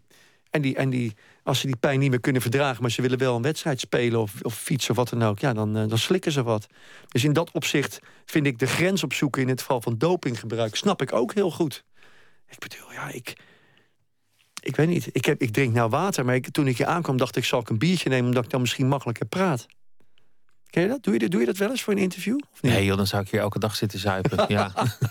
Daar verdenk ik jou wel van als ik jou hoor s'nachts. Ja, dat heeft hij weer zitten nee, zuipen. Ik, ik, moet eerlijk zeggen dat ik ook nooit drink bij interviews. Um, omdat ik bang ben dat je dan steeds meer moet gaan drinken... om je datzelfde gevoel te hebben. En, en je hebt, ik heb het ook niet echt nodig, moet ik eerlijk zeggen. Maar, maar soms denk ik, ik snap die overweging wel van mezelf. En ik snap het dus ook van topsporter. Dat hij denkt van ja, kom op zeg. Ik slik één pilletje en ik fluitend die berg op. Die ik op moet fietsen van een toerdirecteur... die veel te veel bergen in het plan zet. Zaterdag misschien wel. Nou, we, we, moeten niet te hard van stapel lopen. Eerst een halve finale. Maar het, het kan zijn dat het net als vier jaar geleden op North Sea Jazz voetballen kijken zondag. wordt. Ja, zondag. Ja, ja, ik, ik, herinner me dat nog van vier jaar geleden. Want toen speelde Sonny Rollins in, uh, op het Noord Jazz. En ik denk ook Stevie Wonder. Um, Zeker Stevie ja. Wonder. En, en uh, Rollins heb ik nog wel gezien. Want het was een van de eerste concerten. denk ik om een uur of vier, vijf. Jij was er ook? Ja. Speelde een heel goed concert. Heb ik Rollins nog heel even bij toeval uh, ontmoet. Omdat ik met zijn bassist meeliep. Die was bij Radio 6 geweest. En daar werk ik voor. Die moest wat zeggen over die uitzending liep ik met die Bob Crenshaw mee. Toen kwam ik bij Rollins uit. En die begon zo waar over voetbal te spreken. Zeg, je, je, je hebt een goed elftal, zei hij. Vond ik te gek. Rollins die kwam alles wist bij je Nederlands elftal speelde. Ja. Alleen toen een Maar s'avonds ben ik toen niet meer, niet meer geweest. Omdat ik, ja, ik moest voor uh, NRC uh, schrijven over uh, een column schrijven. En dan moet ik nu weer. Zonde. Dank dat je te gast wilde zijn. Veel succes met alles deze zomer. Het was uh, leuk dat je er wilde zijn. Ja, dankjewel. En zo meteen gaat Nooit meer slapen verder op Radio 1. Op Radio 1, het nieuws van alle kanten.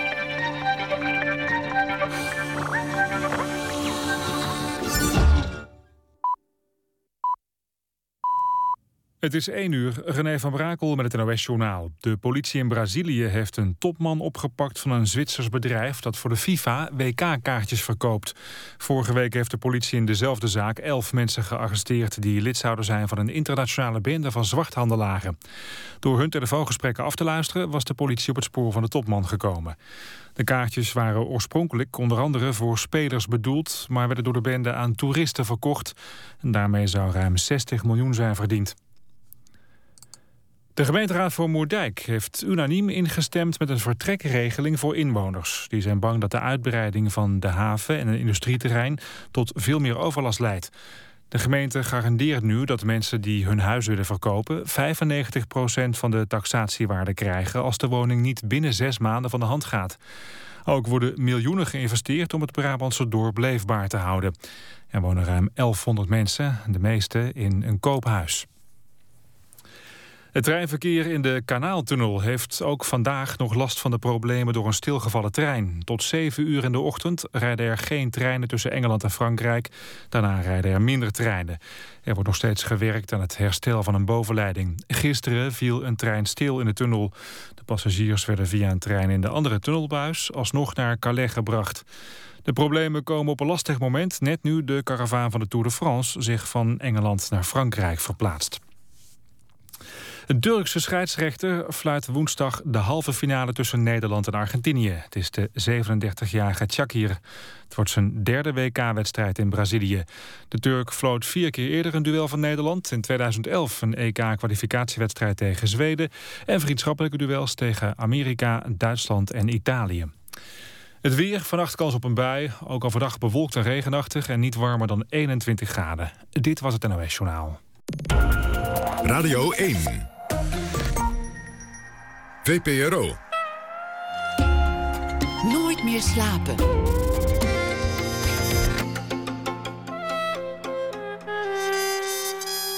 Met Pieter van der Wielen. U luistert naar Nooit meer slapen op Radio 1 via Twitter, @vpro_nms of via de mail nooitmeerslapen@vpro.nl. Otjelan Aykol die zou deze week elke dag een verhaal schrijven. Dat gaat hij ook doen. Maar niet op maandag, zei hij, want dan heb ik andere dingen aan mijn hoofd. En nou ja, oké, dan eh, beginnen we op dinsdag. Australië heeft precies één schilderij van Van Gogh. Althans, dat dachten de Australiërs. Het portret hoofd van een man werd in 1886 in Parijs geschilderd... en kwam langs vele omwegen terecht in de National Gallery of Victoria in Melbourne. Daar hing het decennia aan de muur, maar inmiddels is er heel veel discussie ontstaan over dat schilderij. Correspondent Robert Partier, vertel eens. Wat is de discussie? Of het wel een Van Gogh is, neem ik aan? Ja, inderdaad. Kijk, dat schilderijhoofd van een man... dat is uh, nou ja, jarenlang toegeschreven aan Van Gogh. Maar uh, toen die National Gallery of Victoria het in 2006 uitleende... voor een expositie in Edinburgh... waar ook uh, andere Van Goghs hingen... Toen vonden critici toch dat het schilderij niet helemaal leek op een echte Van Gogh. De bekende penseelstreken, nou, die zouden te vloeiend zijn. Het was te conventioneel geschilderd, vond men. En uh, daarop liet het museum het schilderij onderzoeken door het Van Gogh Museum in Amsterdam. En die ook concludeerde uh, dat het inderdaad geen echte Van Gogh was. Uh, en dat had dus alles bij elkaar 66 jaar in Melbourne aan de muur gehangen. maar het bleek eigenlijk helemaal geen Hollandse meester. althans, niet gemaakt door Van Gogh. Dat is ook meteen een financiële tegenslag natuurlijk voor zo'n conservator. Want hoeveel geld scheelt het? Wel of niet het stempeltje van het Van Gogh Museum? het scheelt echt een enorm bedrag. Uh, voordat het schilderij uh, werd onderzocht, werd de waarde nog geschat op 5 miljoen dollar. Zeg maar zo'n 3,5 miljoen euro. Uh, iedereen dacht eigenlijk dat dat aan de magere kant was. maar goed, toen die conclusies van het Van Gogh Museum één keer bekend waren... ja, toen kelderde de waarde natuurlijk. tegenwoordig wordt het geschat op 10.000 dollar, zeg maar 7.000 euro. En dat is natuurlijk vervelend voor het museum... dat zijn goede waarde of zijn goede naam ehm, in gevaar ziet komen... Het scheelt ongetwijfeld voor de bankbalans, maar ook natuurlijk voor de bezoekersaantallen. Eh, want zo'n schilderij kun je vaak gebruiken om uh, te ruilen, tijdelijk uit te lenen aan een ander museum, daar andere topwerken voor terug te vragen en daar natuurlijk bezoekers mee te trekken. Nou ja, die, uh, die kaart kunnen ze niet meer spelen. Maar nu is het schilderij actueel om een andere reden. Want die echtheidsdiscussie die speelt nog. Die is eigenlijk niet helemaal afgerond. Want het museum blijft toch een beetje volhouden dat het wel degelijk een Van Gogh is. Maar wat is er nu weer aan de hand met het schilderij? Nou ja, kijk, het, schilderij is op dit moment extra in het nieuws... omdat het uh, ooit in handen was van een Poolse Jood. En die uh, vluchtte in de Tweede Wereldoorlog via Nederland uh, en Chili naar New York. Maar in Nederland moest hij gedwongen zijn kunstcollectie verkopen. En het probleem is dat de erfgenamen het schilderij niet zo heel lang geleden hebben opgeëist. Het museum heeft die claim erkend en daarmee is dus de weg vrijgemaakt... voor de eerste teruggave van roofkunst hier in Australië. En dat is voor het museum natuurlijk toch, toch lastig. Want eerst hadden ze nog een schilderij van 10.000 euro. Wat weliswaar dan misschien niet zoveel waard was. Maar toch enige, bekendheid had. Ja, nu dreigen ze zelfs dat kwijt te raken. Nou ja, als het toch geen echte Van Gogh is... dan kan je het net zo goed teruggeven aan de rechtmatige eigenaar, zou ik zeggen. ja, nou ja, die erfgenamen die hebben eigenlijk geen echte interesse in, in kunst. wel in het geld trouwens, dat je daarmee kunt verdienen. dus de kans is vrij groot dat het of op den duur op de markt terechtkomt... of dat ze toch een deal sluiten met dat museum in Melbourne... Of uh, misschien met iemand anders. Uh, dat is natuurlijk, um, um, of dan is natuurlijk de vraag, wat is het dan op dit moment nog waard? Kijk, het zal duidelijk zijn dat een nep Van Gogh geen Van Gogh prijs zal binnenslepen. Dus het gaat zeker niet over, over miljoenen. Um, maar ja, dat is misschien wel goed ook voor dat museum. Want als ze het willen houden, nou ja, dan ja, ze zullen die miljoenen niet zomaar kunnen uitgeven. Hopelijk toch wel iets van 7000 euro. Het lijkt me ook wel een verstandige gok. Want er is discussie. Is het wel of niet een Van Gogh? Nou ja, je, je betaalt er een flink lager bedrag voor dan voor een Van Gogh. En stel, het blijkt er later toch nog één te zijn. Ja, weet je waar die discussie eigenlijk over gaat? Dat is dat de experts uh, nu zeggen van uh, de penseelstreken mochten dan wel wat minder vloeiend... of zouden dan te vloeiend zijn en te conventioneel geschilderd. Maar waarom zou een, een schilder uh, of een andere schilder dan Van Gogh proberen om die stijl na te doen. Van Gogh had natuurlijk commercieel gezien totaal geen succes toen hij nog leefde. dus ja, waarom zou iemand überhaupt proberen om hem te imiteren? en vandaar dat sommige experts nu zeggen dat het Van Gogh Museum het verkeerd heeft gezien. Dat het wel degelijk gaat om een Van Gogh, maar dan in een nou ja, zeg, ontwikkelende fase. En stel dat dit schilderij op de markt komt... dan zijn er natuurlijk altijd mensen geïnteresseerd om een gok te wagen. Want stel je voor dat die experts gelijk krijgen... Dan heb je misschien voor een paar duizend euro een schilderij op de kop getikt... dat straks een paar miljoen waard is. Ook opmerkelijk is dat er een discussie die al in heel veel landen woedt. In Nederland uh, is dat aan de hand, in Duitsland uiteraard, Frankrijk...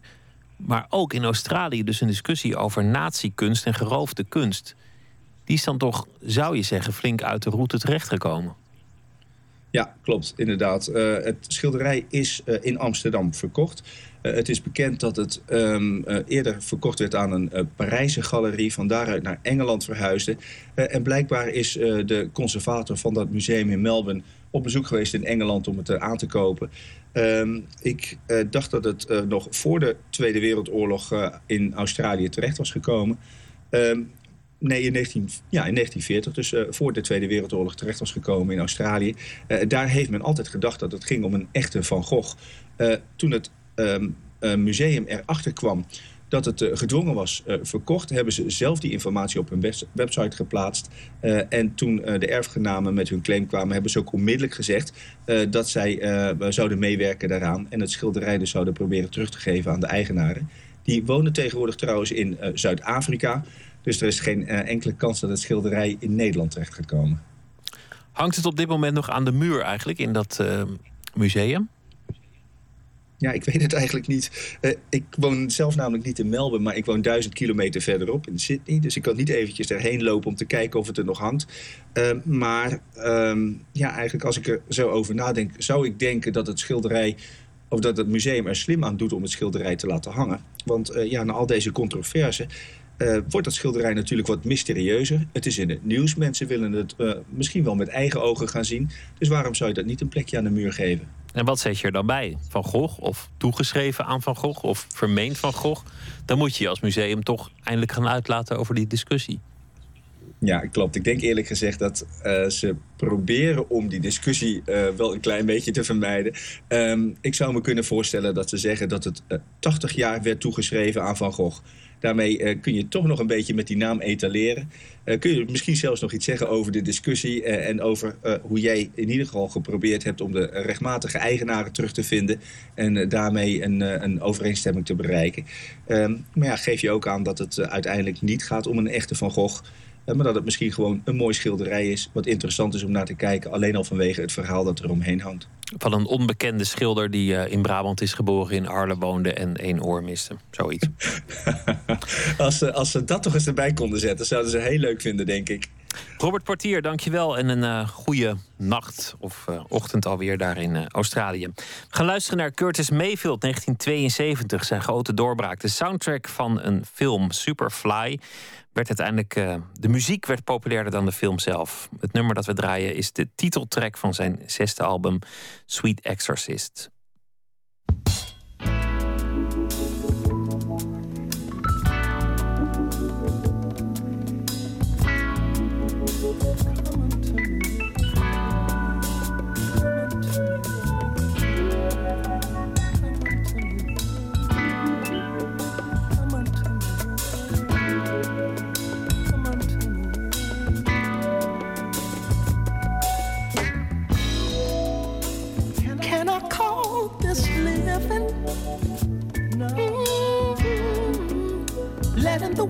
Take me out of my mind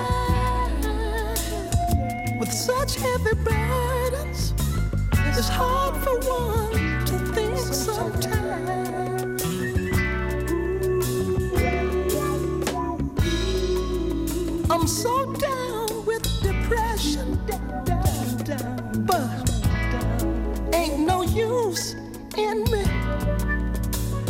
myself with your values gone. In this world, there's hardly nothing left. Nothing left. Sweet, sweet, such restlessness, such emphasis, sweet excesses. Woman, I love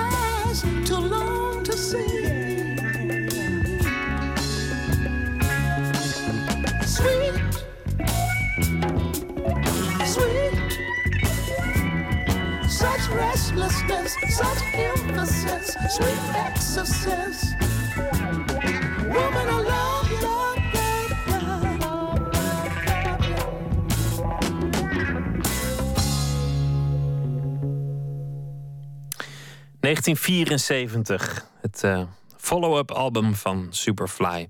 Curtis Mayfield, Sweet Exorcist van het gelijknamige album. Nooit meer slapen.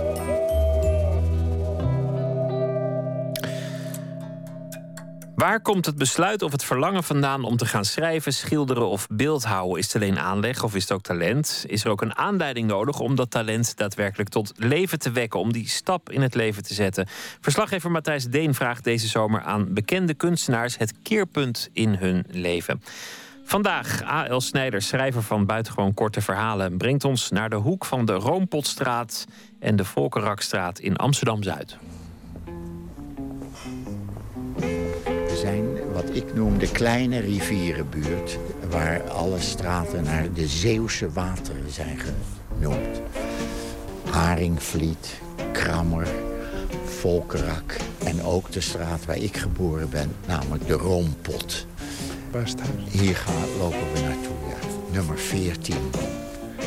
En ik woonde waar nu Anneke Baan nu woont. Samen met ik heb de verkeerde. Ivo Wolf. Ivo Wolf. En boven ons woonde dan een familie die weg is gehaald. Een Joodse familie die weg is gehaald door deze deur. Is, is dit echt wezenlijk veranderd, deze stem? Nee, dit is die kleur, die herinner ik me. Kijk, want dit is namelijk... Die eindigt hier, die kleur. Zie je dat? Het was hier oorlog tussen je derde en je achtste levensjaar. Ja. Mensen die kennelijk uit het huis werden gehaald in hetzelfde... Ja, de familie Blom, die woonde hier. Daantje Blom was een Joodse man. Maar hij was getrouwd met Beppie Blom. En dat was een prototype van een eh, blonde Arische dame. Mooie, forse vrouw met hele blonde haren. Ze hadden een hele reeks kinderen. En Daantje Blom is door de Duitsers weggehaald. En naar de Euterpenstraat gebracht. De Euterpenstraat, wat later, dus na de oorlog, de Gert van der Veenstraat werd. Daar was, eh, dat was de, niet de SS, maar de SD, de Sicherheidsdienst die daar zat. En eh, daar hebben ze een fout gemaakt. Joden die getrouwd waren met een Arische vrouw... die eh, hadden langer in de tijd uitstel dan eh, volledige Joden die meteen naar de Hollandse Schouwburg moesten. Maar eh, mijn vader was daarvan op de hoogte.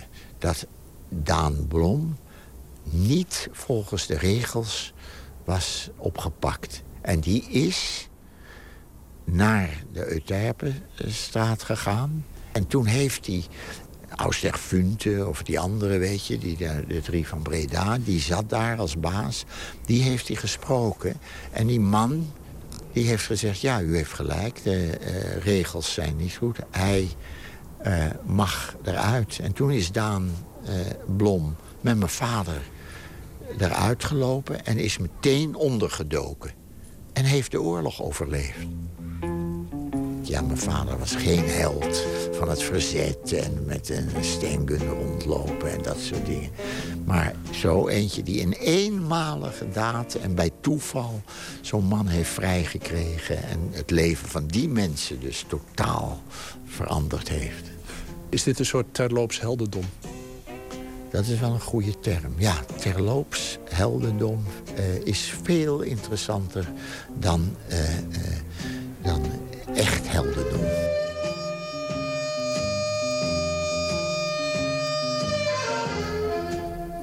Maar als, ik, als je je vraagt van wat is nou... is er een plek of een gebeurtenis die ertoe heeft bijgedragen... dat je bent gaan schrijven of... dan denk je niet aan deze gebeurtenis, maar aan iets anders. Of is het nu benader inzien dat je toch ook denkt... nou, nou misschien is dat ook van belang geweest. Ja, want je kunt natuurlijk... Kijk, de gebeurtenissen zelf... die doen er niet toe als het over schrijven gaat. Maar aan de andere kant moet ik je wel zeggen... dat ik eh, eh, toch wel schrijf in het... Uh, in het zoals ik ben eigenlijk. Want ik ben een wegkijker. Ik denk dat ik dat niet had gedaan, namelijk. Met Daan Blom. Begrijp je?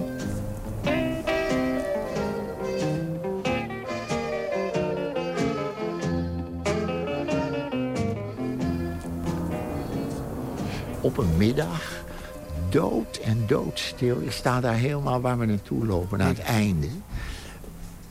En daar uh, stond ik gewoon uh, met andere jongens, denk ik. Weet ik allemaal niks meer van. Maar toen kwam daar de straat in een agent met een man naast zich die hij aan zijn arm vasthield. Want later blijkt dat hij uit het Irenepark komt.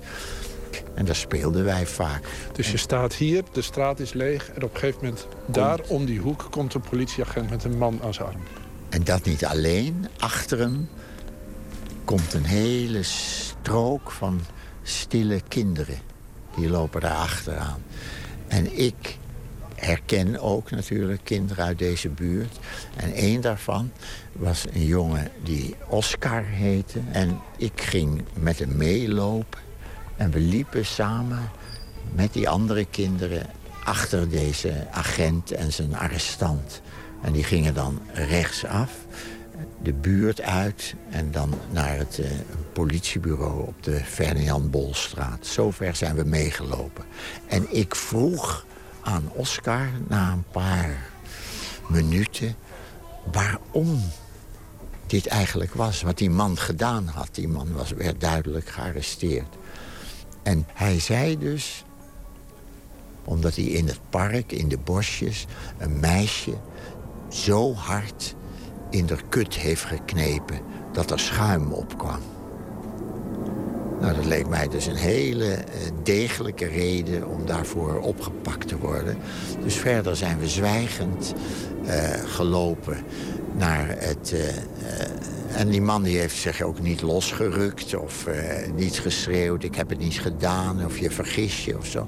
Nee, het speelde zich allemaal af op een doodstille, warme, windloze dag... in een mm, niet echt een arbeidersbuurtje, maar een gewoon klein stadsbuurtje. Het moet ook een plechtig moment zijn geweest. Ja, absoluut. Het was, het was een eh, stoet. Hè? Eh, het was een eh, terechtstelling. Het was eh, eerlijk wat er gebeurde. Want er was altijd voor gewaarschuwd. Kinderlokkers, dat was het grote gevaar. Maar ik kan me voorstellen dat het ook in, zekere zin geruststellend is. Want justitie Ja. werkt. Ja, precies. Dat Dus ik. orde. Orde, absoluut. En dat hoort bij alles. Dat hoort bij die stilte, dat hoort bij die, bij die, bij die eh, gevaarloosheid van ons eigen groepje mensen die we allemaal kenden. Ja, dat, moet een, dat, dat is een machtige gebeurtenis geweest. Geen terloopse gebeurtenis. Absoluut niet, nee. En het belangrijkste, seks. Voor het eerst dat ik hoorde dat je eh, een meisje of een vrouw, denk ik, in de kut kon knijpen. En dat is nog tot daaraan toe. Totdat er schuim opkwam. Dat was werkelijk een wereld.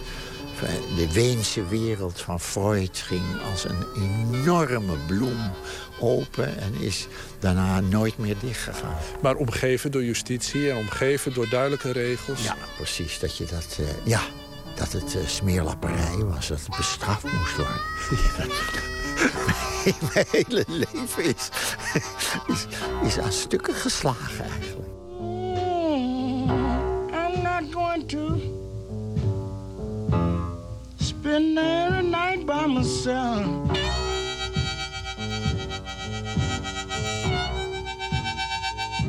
Lord, I'm not going to. Maar en dan komt het moment, vijf of tien jaar later... dan lees je Nijhoff. Gedicht Uur U van Nijhoff. Hè. Ik weet eigenlijk nauwelijks waar dat gedicht over gaat, begrijp je? Dat, dat vergeet ik. Maar die sfeer in die straat en die stilte en die zon...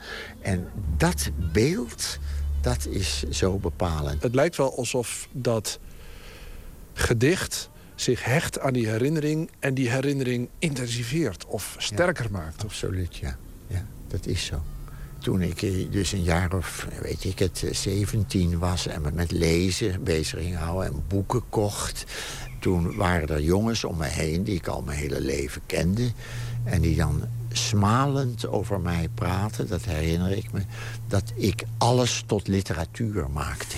Ja, dat was om mij... eh, Ja, Peter Muller, die maakt alles tot literatuur. En daar hadden ze gelijk in. Ik was er kwaad over, tot voor kort eigenlijk. Maar nu eh, eh, beschouw ik het als eh, dat, dat ze gelijk hadden. Dit is de start eigenlijk daarvan geweest. Dat ik twee dingen met elkaar verbonden heb. Welke twee dingen? De werkelijkheid en de kunst. Precies. En wat ontstaat dan? dan ontstaat er iets wat bij mijn vader gefnuikt is.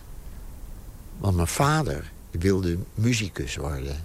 En die heeft dus een gebeurtenis meegemaakt... waarin het tegendeel gebeurde van dit.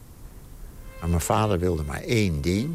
Namelijk, hij wilde muziek eh, studeren. En die kreeg van eh, zijn vader een viool. Maar in die tijd liep hun moeder eh, weg. De vader van mijn vader, die was stucadoor, knecht... en moest dus eh, door het land trekken.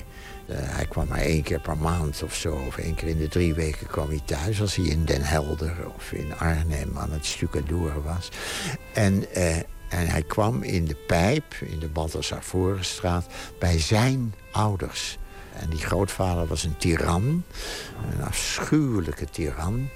En toen hij voor het eerst hoorde dat mijn vader viool ging spelen... was hij dus heel onaangenaam verrast. Heeft die viool uit zijn handen en hem aan splinters geslagen. En daar heeft mijn vader verder nooit over gepraat.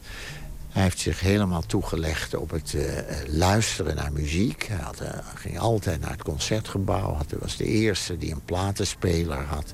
En luisterde s'nachts naar Mahler en Broekner. En verder niks. Verder zat hij in het zakenleven waar hij uh, minachting voor had. En probeerde hij mijn zuster en mij naar school, naar school, naar school te laten gaan. Hè? Wat ook al gebeurd is. En studeren en dat soort dingen. En eh, pas eh, heel kort geleden eh, hoorde ik bij toeval dit verhaal van die viool. Nou, het was voor mij alsof er een, ja, een glazen paleis in de verte in elkaar stortte. Begrijp je? En nu ik het hier aan jou vertel, is eh, dat wat er met mij gebeurt hier in dit straatje... en de verbinding later met Nijhof... dat is eh, eh, ja, allemaal spelenderwijs tot stand gekomen. En bij mijn vader is het niet spelenderwijs... maar door een sadist in de kiem gesmoord. Stuk slaan van een viool van een jongetje van, weet ik het, een jaar of tien of zo. Maar je vader heeft jou de ruimte gegeven die hem zelf ontzegd was. Ja, precies. Ja. Zo moet er iemand bij hebben die er zo'n zin van maakt. Het was zomerdag. De doodstille straat lag te blakeren in de zon. Een man kwam de hoek om. Er speelde in de verte op de stoep een groep kinderen.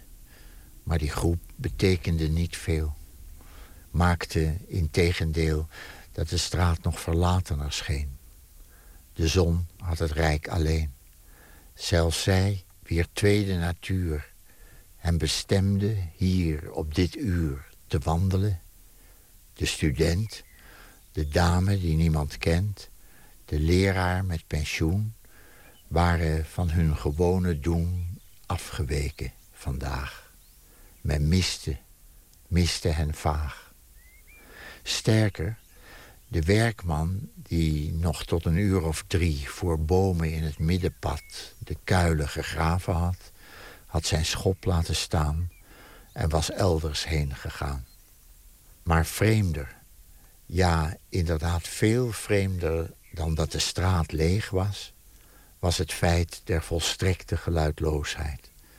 En dat de stap van de man die zojuist de hoek omkwam de stilte liet als hij was.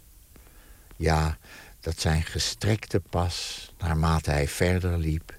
steeds dieper stilte schiep. A.L. Snijders was dat. Verslaggever Matthijs Deen vroeg hem naar het keerpunt in zijn leven. En donderdag stelt hij diezelfde vragen aan eh, schrijver Rodan Al-Ghalidi.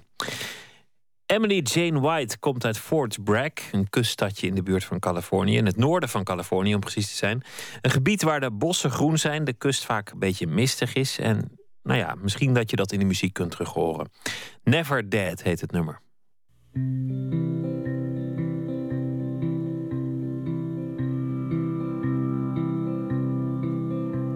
Sun, morning sun. never did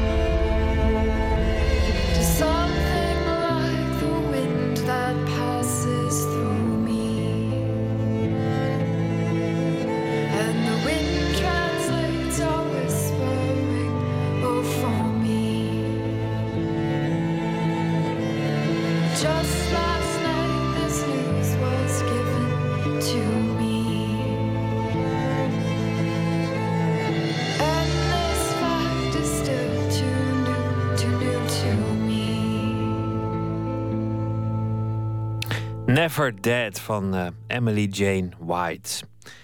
In de rubriek Door de Nacht vertellen mensen wat hen door de nacht heen helpt, in letterlijke of figuurlijke zin. Een vraag die werd voorgelegd aan Eva Meijer.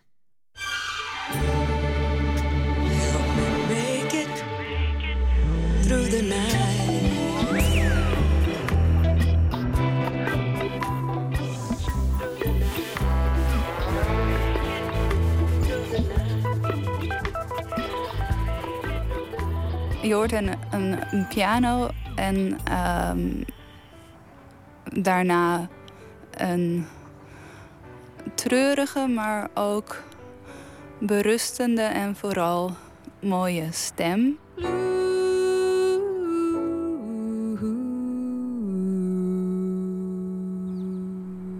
Blue van Joni Mitchell. Dat liedje heeft mij al um, eigenlijk een heel aantal nachten doorgeholpen en helpt me op verschillende punten weer de nacht door. Uh, omdat het uh, troostrijk en treurig tegelijk is. Like you know I've been to see. Crown and anchor me,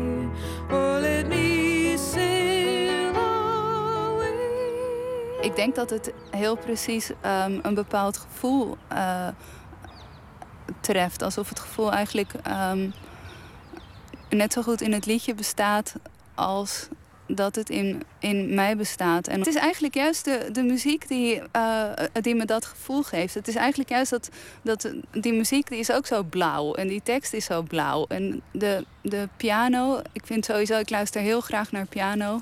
En, um, en nou ja, goed, de stem van Joni Mitchell is natuurlijk heel erg mooi. Hey blue, there is a song for you, on a pen. the skin, an empty space to fill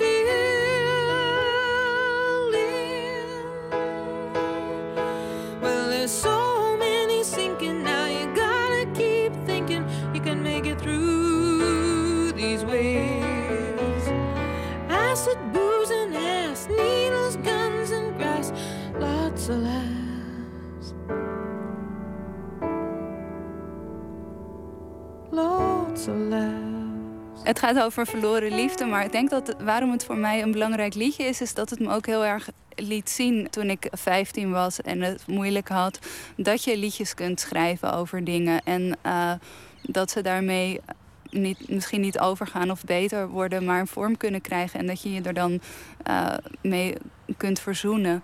Ik heb er naar geluisterd op momenten dat ik. Uh, uh, dat ik niet kon slapen of dat ik, uh, dat ik treurig was. En daar, daarom doet dat me er meer aan denken. Maar meestal kan ik al eigenlijk kan heel goed slapen. ik slaap ook heel graag als er wat aan de hand is. ga ik gewoon slapen en dan is het de volgende ochtend uh, weer beter. Maar zeker vroeger, zeg maar toen ik 14, 15 was. nou ja, zeker in de puberteit waren liedjes echt levensreddend gewoon om, uh, om te kunnen luisteren naar andere mensen die hetzelfde meegemaakt hebben. Of iets wat, er, wat erop lijkt. En die ook die dingen voelen en voor wie het ook zo belangrijk is. En die daarnaast ook laten zien dat je, dat je iets kan maken van wat verdwenen is. En ik denk dat, dat mijn eigen werk voor mij ook echt die. Uh, um, dat het, ik bedoel, mijn eigen werk is in die zin ook heel, heel troostrijk. Dus daar gaat het ook over.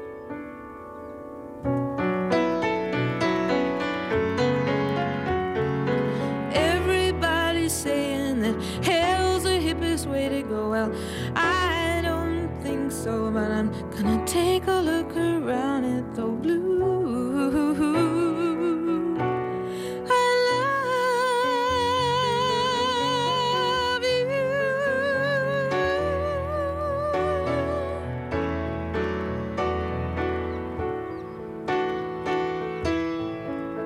Ik dacht laatst, want toen had ik al mijn oude cd's uitgezocht... van, van wat, welke wil ik bewaren en wat kan weg. En um, En toen dacht ik van, zal ik daar naar luisteren of ga ik me dan weer precies net zo voelen als, als ik me toen voelde? En toen heb ik er niet naar geluisterd, maar misschien zal ik dat later vandaag doen. There is your song from me.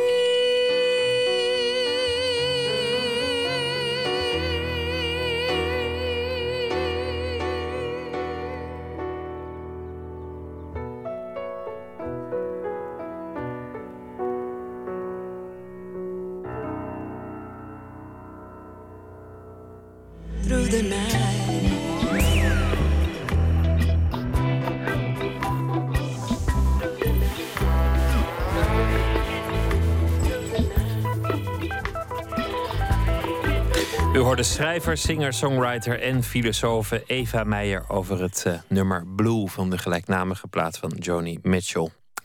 Ook mooi, Wilson Pickett, geboren in Alabama in het diepe zuiden van de VS. In zijn tienerjaren verhuisd naar Detroit, werd daar eh, een van de Falcons. De Motown sound van Detroit beviel Pickett niet helemaal en hij verruilde uiteindelijk Detroit voor Tennessee. En daar vond hij zijn eigen geluid, dat eh, wat meer leek op het hardere, fellere Memphis geluid. Uit die periode draaien wij nu een nummer. I'm sorry about that. I know I done you wrong when I drove you away from your home. I'm sorry about that.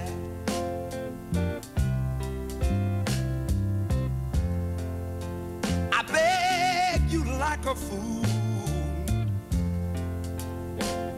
I broke all love rules now, baby. I'm sorry about that.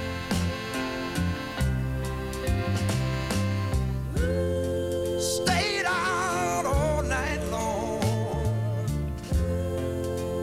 When I came home, I did you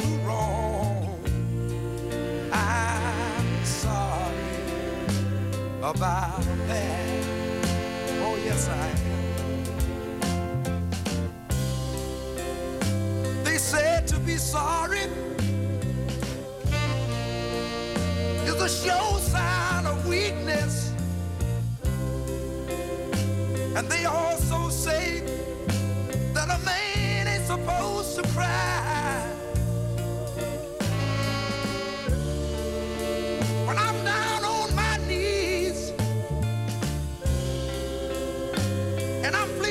Baby, saying I'm sorry, I'm sorry, I'm sorry. I'm sorry, I'm sorry, I'm sorry. I'm sorry, I'm sorry, I'm sorry. Oh, oh yeah. I know I made you cry. Hunting you down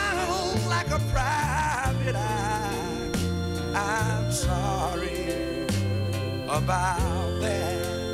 Oh, yes, I am. But listen to this. When my food gets cold on the table,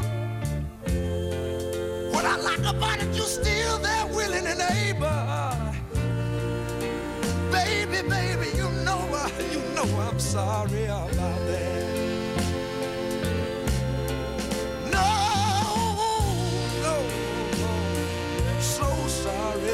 Sorry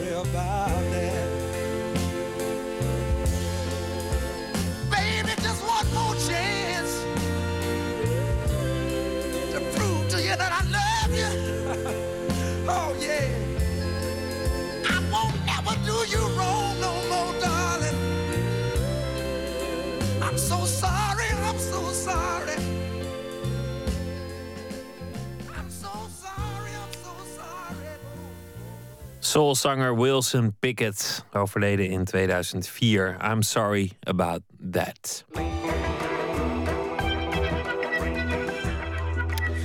U luistert naar de VPRO op Radio 1. Rapper Winnen staat bekend om zijn rapteksten met toch een maatschappelijke boodschap. Zijn carrière loopt als een speer momenteel.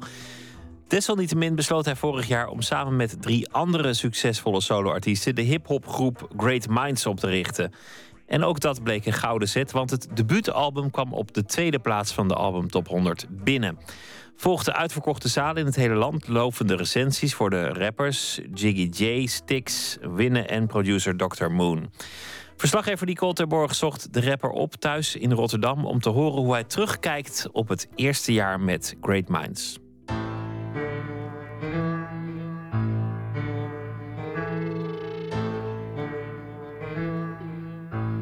En ik ben nu gewoon op een, op een, momenteel op een punt dat ik eh, eh, besef dat liefde gewoon alles kan genezen wat er hier mis is op aarde. En dat is de reden waarom ik eh, daar op die manier om, mee omga en dat gewoon op andere mensen probeer over te brengen.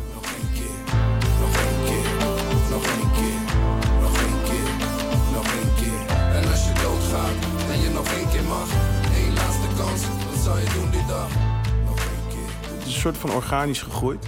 We, geven allemaal les op dezelfde school. En eh, na schooltijd eh, eh, bleef er tijd over om, om daar de studio in te gaan. We, we hebben op, zeg maar, op de Herman Brood Academie verschillende boots, studio's. En na schooltijd belanden we dan wel eens in de studio. En zo hebben we een aantal nummers met elkaar opgenomen. En op een gegeven moment is zeg maar, die gedachte gegroeid van... hé, hey, we hebben tof materiaal, misschien moeten we hier iets mee doen. En zo is dat eigenlijk gelopen. In discussie met mijn bescherming, oh, ik ben blessed, dus dankbaar. Het is Sanskriet op de beat, namaste op mijn borst is de mantra. En ik zie de schoonheid van het simpel geluk, een eerste indruk. Meestal vormen mensen een groep.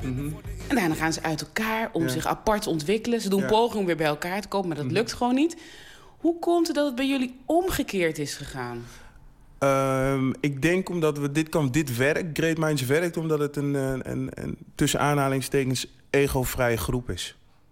Eh, we komen bij elkaar om muziek te maken en niet om elkaar af te troeven. Als Maar je blijft toch mens? Ja, dat sowieso. En ik bedoel, er is wel een soort competitie-element. Alleen ehm, dat is voor de competitie, dat is voor de kunst. En dat is niet omdat er een ego gevoed moet worden op dat moment. En eh, het, het is geven en nemen in die situatie. Het uitgangspunt is om eh, de beste muziek te maken die je kan maken. En iedereen binnen die groep snapt dat heel erg goed. En, eh, en daarom werkt het. En iedereen is ook in staat om een rol op zich te nemen en die gewoon te spelen. Het is niet dat ik de kar wil trekken of moet trekken, snap je? Als Stix dat bijvoorbeeld al doet. En het is niet dat ik bijvoorbeeld de, de motor wil zijn op het moment dat Jiggy dat is. Snap je? Dan kies ik voor een andere rol. Dan ga ik kijken naar, oké, wat ontbreekt er in deze situatie? En dan ga ik dat proberen toe te voegen. En zo geldt dat ook voor de rest van de jongens. En eh, ja, daarom kan het werken. Stix en Jiggy ook, snap en zie het als verlossing. Met z'n drieën op een trek is eigenlijk een kettingbotsing. Zonder Ik heb schade, eh, drie namen. Sal van Stapelen wel eens gesproken. De hip-hopjournalist van Nederland. De hip-hopjournalist. De hip-hopjournalist van Nederland. En die zei: ehm, Ja, deze drie jongens, hè, Stix, Winnen, Jiggy J, Mhm. die behoren tot de top 5 van Nederland. Ja. Hoe vind je het als je zoiets hoort? Ehm, ja, ik, ik word er blij van. En eh, het maakt je tegelijkertijd ook best wel nederig. En heel bewust van eh, eh, wat je kan bereiken op het moment dat je je hart en je ziel ergens in, in steekt. Het grappige is dat toen ik ehm, eh, net Nederlandstalige hip-hop ging maken, heb ik een demo gemaakt en die heette Top 3 MC. Top 3 MC, zonder clip, zonder single, zonder promotieteam, zonder album in de winkel. Top 3 MC's, en slagen in met vlag en wimpel. Geen moeilijke hoek. In, dat- in dat nummer claimde ik een van de drie beste rappers te zijn van het land. En eh, eh, in mijn lijstje had ik eigenlijk Stix en Jiggy staan. Dus het is een soort van self-fulfilling prophecy geworden. En, en, en dat is dat hele ding, daarom is het mind-blowing. Ik geloof wel in gedachtekracht. En ik denk dat dat een perfect voorbeeld is van hoe het brein kan werken. Dat als je het echt gelooft en je er energie in steekt... dat het ook gewoon zich kan materialiseren. Nu hebben jullie allemaal jullie eigen methode. En volgens mij is jouw methode weer een andere dan die van Stix. Vertel eens. Zeker. Ja, Stix is een soort van... Hij is wel een, de motor van de groep. 9 van de 10 nummers die beginnen bij hem. En eh, ik heb eigenlijk... Ik ben meer van eh, iets verzinnen... en me dan terugtrekken, dat helemaal uitwerken... en dan vervolgens de studio ingaan om het op te nemen. En hij is meer van on the spot... Gewoon in de studio iets verzinnen en het dan ook gelijk neerzetten. Dus hij heeft mij wel in dat proces gedwongen om ook weer op een andere manier, manier naar het creatieve proces te kijken. En mezelf uit te dagen om eh, gewoon ter plekke met iets stofs te komen. Ja, want je hebt nu te doen met een eh, groepsdynamiek. Je vertelde net al, je hebt geleerd van Stix...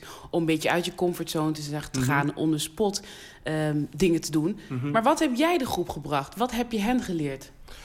Oh, dat durf ik niet te zeggen. Dat, dat kan je eigenlijk beter aan die jongens vragen. Ik denk dat ik... ehm, ik, ik breng vooral veel rust, denk ik. Eh Jiggy is best wel druk. En eh, ja, dat, dat kan ik gewoon zeggen. Dat weet iedereen.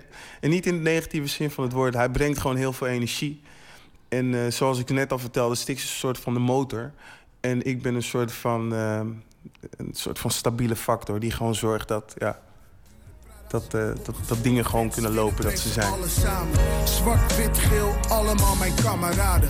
Met of zonder banen, en ook de jonge dames. Doe niet alles wat de jongens vragen. Nee, die televisieclippies zijn televisieclippies. Billen en tieten, ja, zijn televisiechickies. Ze, je hebt eer en nog meer waarde. En een papiertje geeft je meer waarde. Mijn volgende plaat gaat wel over, over onderweg zijn. En dan kan je dat zien als fysiek onderweg zijn. Dus van plaats A naar plaats B. Omdat ik heb best wel veel gereisd de afgelopen jaren. Maar het gaat ook wel om een soort van spirituele zoek- zoektocht... om dichter bij jezelf te komen. En eh, in het begin had ik wel dat gevoel dat mensen over mijn schouder meekeken... en dat mensen klaarstaan om het gewoon eh, om het, eh, neer te halen. En daarna heb ik dat losgelaten. En ik moet wel zeggen, ik, nu begint dat langzaam maar zeker wel een beetje terug te komen... omdat het einde nadert. Dus je weet dat het moment van eh, beoordeling eraan zit te komen. Je lacht Eh, erbij. ja, ja, het is grappig. Omdat het... Enerzijds wil je er heel veel waarde aan geven... maar aan de andere kant is het helemaal niks waard. Omdat het de slechtste mening van iemand anders. Ga voor die dromen, wijze woorden van winnen. Want ik had ze ook, dat is die Martin Luther King in me. Wat is hetgene dan waar je dichtbij bent gekomen? Ik denk, om, om, en dan om niet te, spiritueel te klinken, wel gewoon het kind in mezelf. Omdat dat, het kind is wel het creatiefst. Eh, Ook zonder oordeel. Dus je probeert wel vanuit een hele pure vorm muziek te maken. En eh, ik merk dat nu ik ouder word en ehm, mezelf beter leer te begrijpen... en andere mensen dus daardoor ook beter leer te begrijpen... dat ik eh, ja, dichter bij dat kindje kom. Omdat dat, dat, dat kindje heeft... Snap je? Dat is niet bezig met oordelen en heel veel nadenken. En het is gewoon.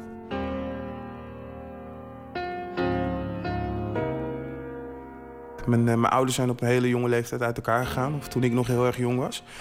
En eh, mijn moeder is toen in Nederland komen wonen. En ehm, eh, toen ik acht was, kreeg ik dus een broertje. En ik heb daar zelf heel veel voor gezorgd. omdat er was geen oppas. Je hebt echt, je hebt echt luiers verschoond Ja, ik en heb eten echt, echt gegeven. luiers verschoond en eten gegeven. De papfles, alles, neem het. A tot Z. En dat kon omdat ik kon het ook echt aan. Snap je? Het is niet dat ik het heel makkelijk vond, maar ik was verantwoordelijk genoeg en ik snapte dingen goed genoeg om dat goed te kunnen doen. En wat doet dat met je als, een, als je als een jongen van acht ehm, voor je babybroertje zorgt? Ja, het maakt je verantwoordelijk. Het geeft je in ieder geval heel veel verantwoordelijkheidsgevoel. Neemt het ook je kindertijd weg? Eh, ik denk deels. Ik denk deels. Eh, ik ben nooit heel ik, super speels geweest.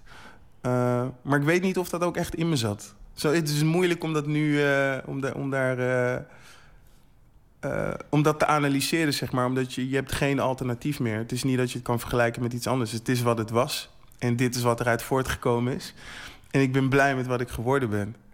En ik denk dat dat het allerbelangrijkste is. En je zegt, ik, eh, ik ben voor het volgende album op zoek gegaan Ja. naar het kind in mezelf. Mhm. Maar nu hoor ik dat het kind in jouzelf minder kind was. Heel verantwoordelijk Ja. was. Ja, Dus misschien, dan- misschien eh, ja, eh, is dat ook de reden. Onbewust. Ehm, en je, je dwingt me nu eigenlijk om straks nog weer om anders naar mijn muziek te gaan luisteren. Omdat misschien ga ik nieuwe dingen in ontdekken. Ja, dat, en dat is het leuke van het creatieve proces. Dat je soms iets maakt en dat je het vervolgens terugluistert. En eh, dat je dan er pas achter komt wat je op papier hebt gezet. Soms ga ik terug om momenten opnieuw te beleven. Je hebt een permanente plaats gekregen in mijn hart en dat betekent dat ik altijd op je reken. Yeah. Een hele verantwoordelijke jongen was je vroeger al. En nu, je zei het al eerder, hè, want al jouw eh, medegroepsleden doen het ook. Jij Mhm. geeft les op zowel de Popacademie als op de Herman Brood Academie. Ben jij dus iemand van het overdragen? Ja, ik ben zeker wel iemand van het overdragen. Ik, eh, ik merk dat ik, eh, dat ik me heel goed voel in die rol. Ehm, en dat mensen ook heel snel geneigd zijn om dingen van me aan te nemen. En die combinatie werkt gewoon heel erg goed. En het is belangrijk dat als je kennis hebt, dat je dat gewoon eh, doorgeeft aan de mensen die na je komen. Al helemaal in dit vak, omdat. ehm, en ik heb het daar heel vaak over dat, dat je wel heel bewust moet kiezen. In, eh, in, in het vak waar wij voor gekozen hebben. Omdat anders word je heel makkelijk geleefd.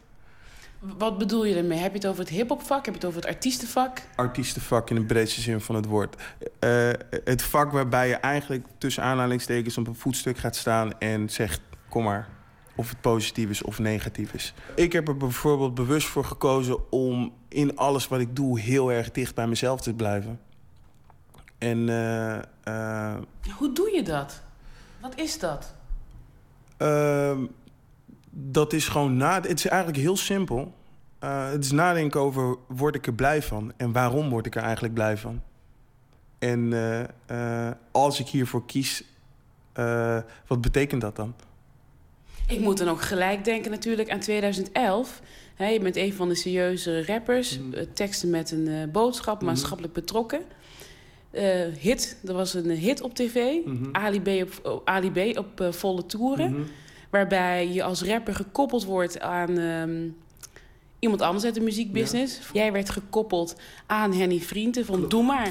Dat liedje schreef, het is wel een beetje raar. Dat jij net geboren was in 32 jaar. En nog eens zoveel later. Wat maakte dat jij besloot om dat te doen? Op het eerste gezicht zou je denken, hé, hey, dat past misschien helemaal niet bij jou. Klopt. Dat is ook wat ik in de eerste instantie dacht: van eh, dit is niks voor mij. En ik heb eigenlijk ook tot twee keer toe geweigerd. Ehm, en daarna heeft Ali me volgens, keer, volgens mij een keer zelf gebeld. Nee, nee, nee. Frisco heeft me gebeld, omdat die had, eh, zat in de aflevering voor mij. En die zei, hey Winnie, je moet dit gewoon doen. Ik heb het gedaan. Het was eh, een leuke ervaring. En ik denk dat het belangrijk is dat eh, jij jezelf laat zien in dit programma. Omdat de Nederlandstalige hiphop dat nodig heeft. En toen had ik zoiets van... eh, nee, ik, eh, ik heb toen nog een keer nee gezegd eigenlijk. En toen heeft de, de productieleider van het programma me nog een keer gebeld. En toen had ik zoiets van... jullie moeten stoppen met mij bellen, dus ik ga het gewoon doen. en ja, daarna heb ik aan het programma meegedaan. En het is wel echt... ik, een van de leukste ervaringen op terug, om op terug te kijken. Het was eh, weer zo'n soort van reflectiemoment dat ik zoiets had van... oké, eh, dat jongetje met die, met- die pen en dat stukje papier... die aan het schrijven was op zijn slaapkamer... is daadwerkelijk gewoon dingen aan het doen. En toen hij aan het zingen was, zag ik dat gewoon voorbij flitsen. En dat, dat, dat raakte mij. Niks moet mensen vragen waar ik blijf. Ze willen weten wat ik doe. Ik zeg een interview hier, interview daar, interview klaar. Oh, fotograaf, post voor de camera. Klik, klik in de. Ideale schoonzoon, predik liefde. Je hebt ook een cd, hè? Sosse Lobby. Altijd positief. Ja. Is er nooit iets negatiefs te bespeuren aan jou? Nee, ik ben niet de ideale schoonzoon, alles behalve. Ik ben een hele hoop problemen. Dat zeg ik altijd. Eh, nee, Oh ja, ik heb, ja, nee, ik ben gewoon denk ik heel lastig om mee te leven. Ehm, maar, maar ik ben wel heel positief. En eh, ik weet wel heel goed wat voor mij werkt. En dat is wat voor mij werkt. Dus ik pas dat gewoon overal op toe. Ik heb gewoon een eigen, een eigen wil en een mening. En ehm, ik, ik steek die niet onder stoelen of banken. En ik, ik ga ja, precies dat doen waar ik gelukkig van word. En niet iedereen kan daar even goed mee dealen.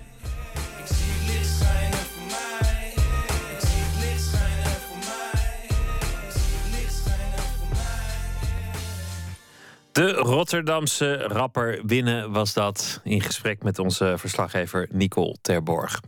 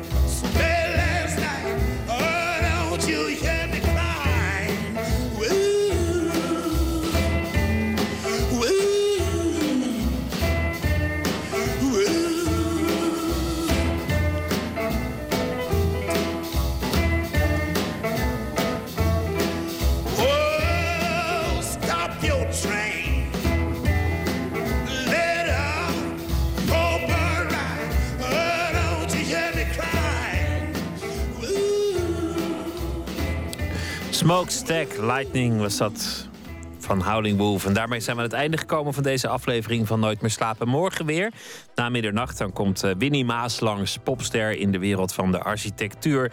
En we stappen in de auto bij schrijver en journalist Binnert de Beaufort. Hij heeft een boek, Man haalt rijbewijs. Een opmerkelijk eh, grote rol voor auto's in dat boek... terwijl hij zelf tot voor kort geen rijbewijs had. En dat was ook te horen in de reportage. Oh, shit, dat ging al direct mis. okay. Rij je nou tegen de, achterste, de auto achter ons aan? Heeft niks gemerkt. Zie je me toch zenuwachtig? Oh. Dat morgen in Nooit meer slapen. Voor nu een hele goede nacht. Straks de EO. En eh, graag weer tot morgen. Op Radio 1, het nieuws van alle kanten.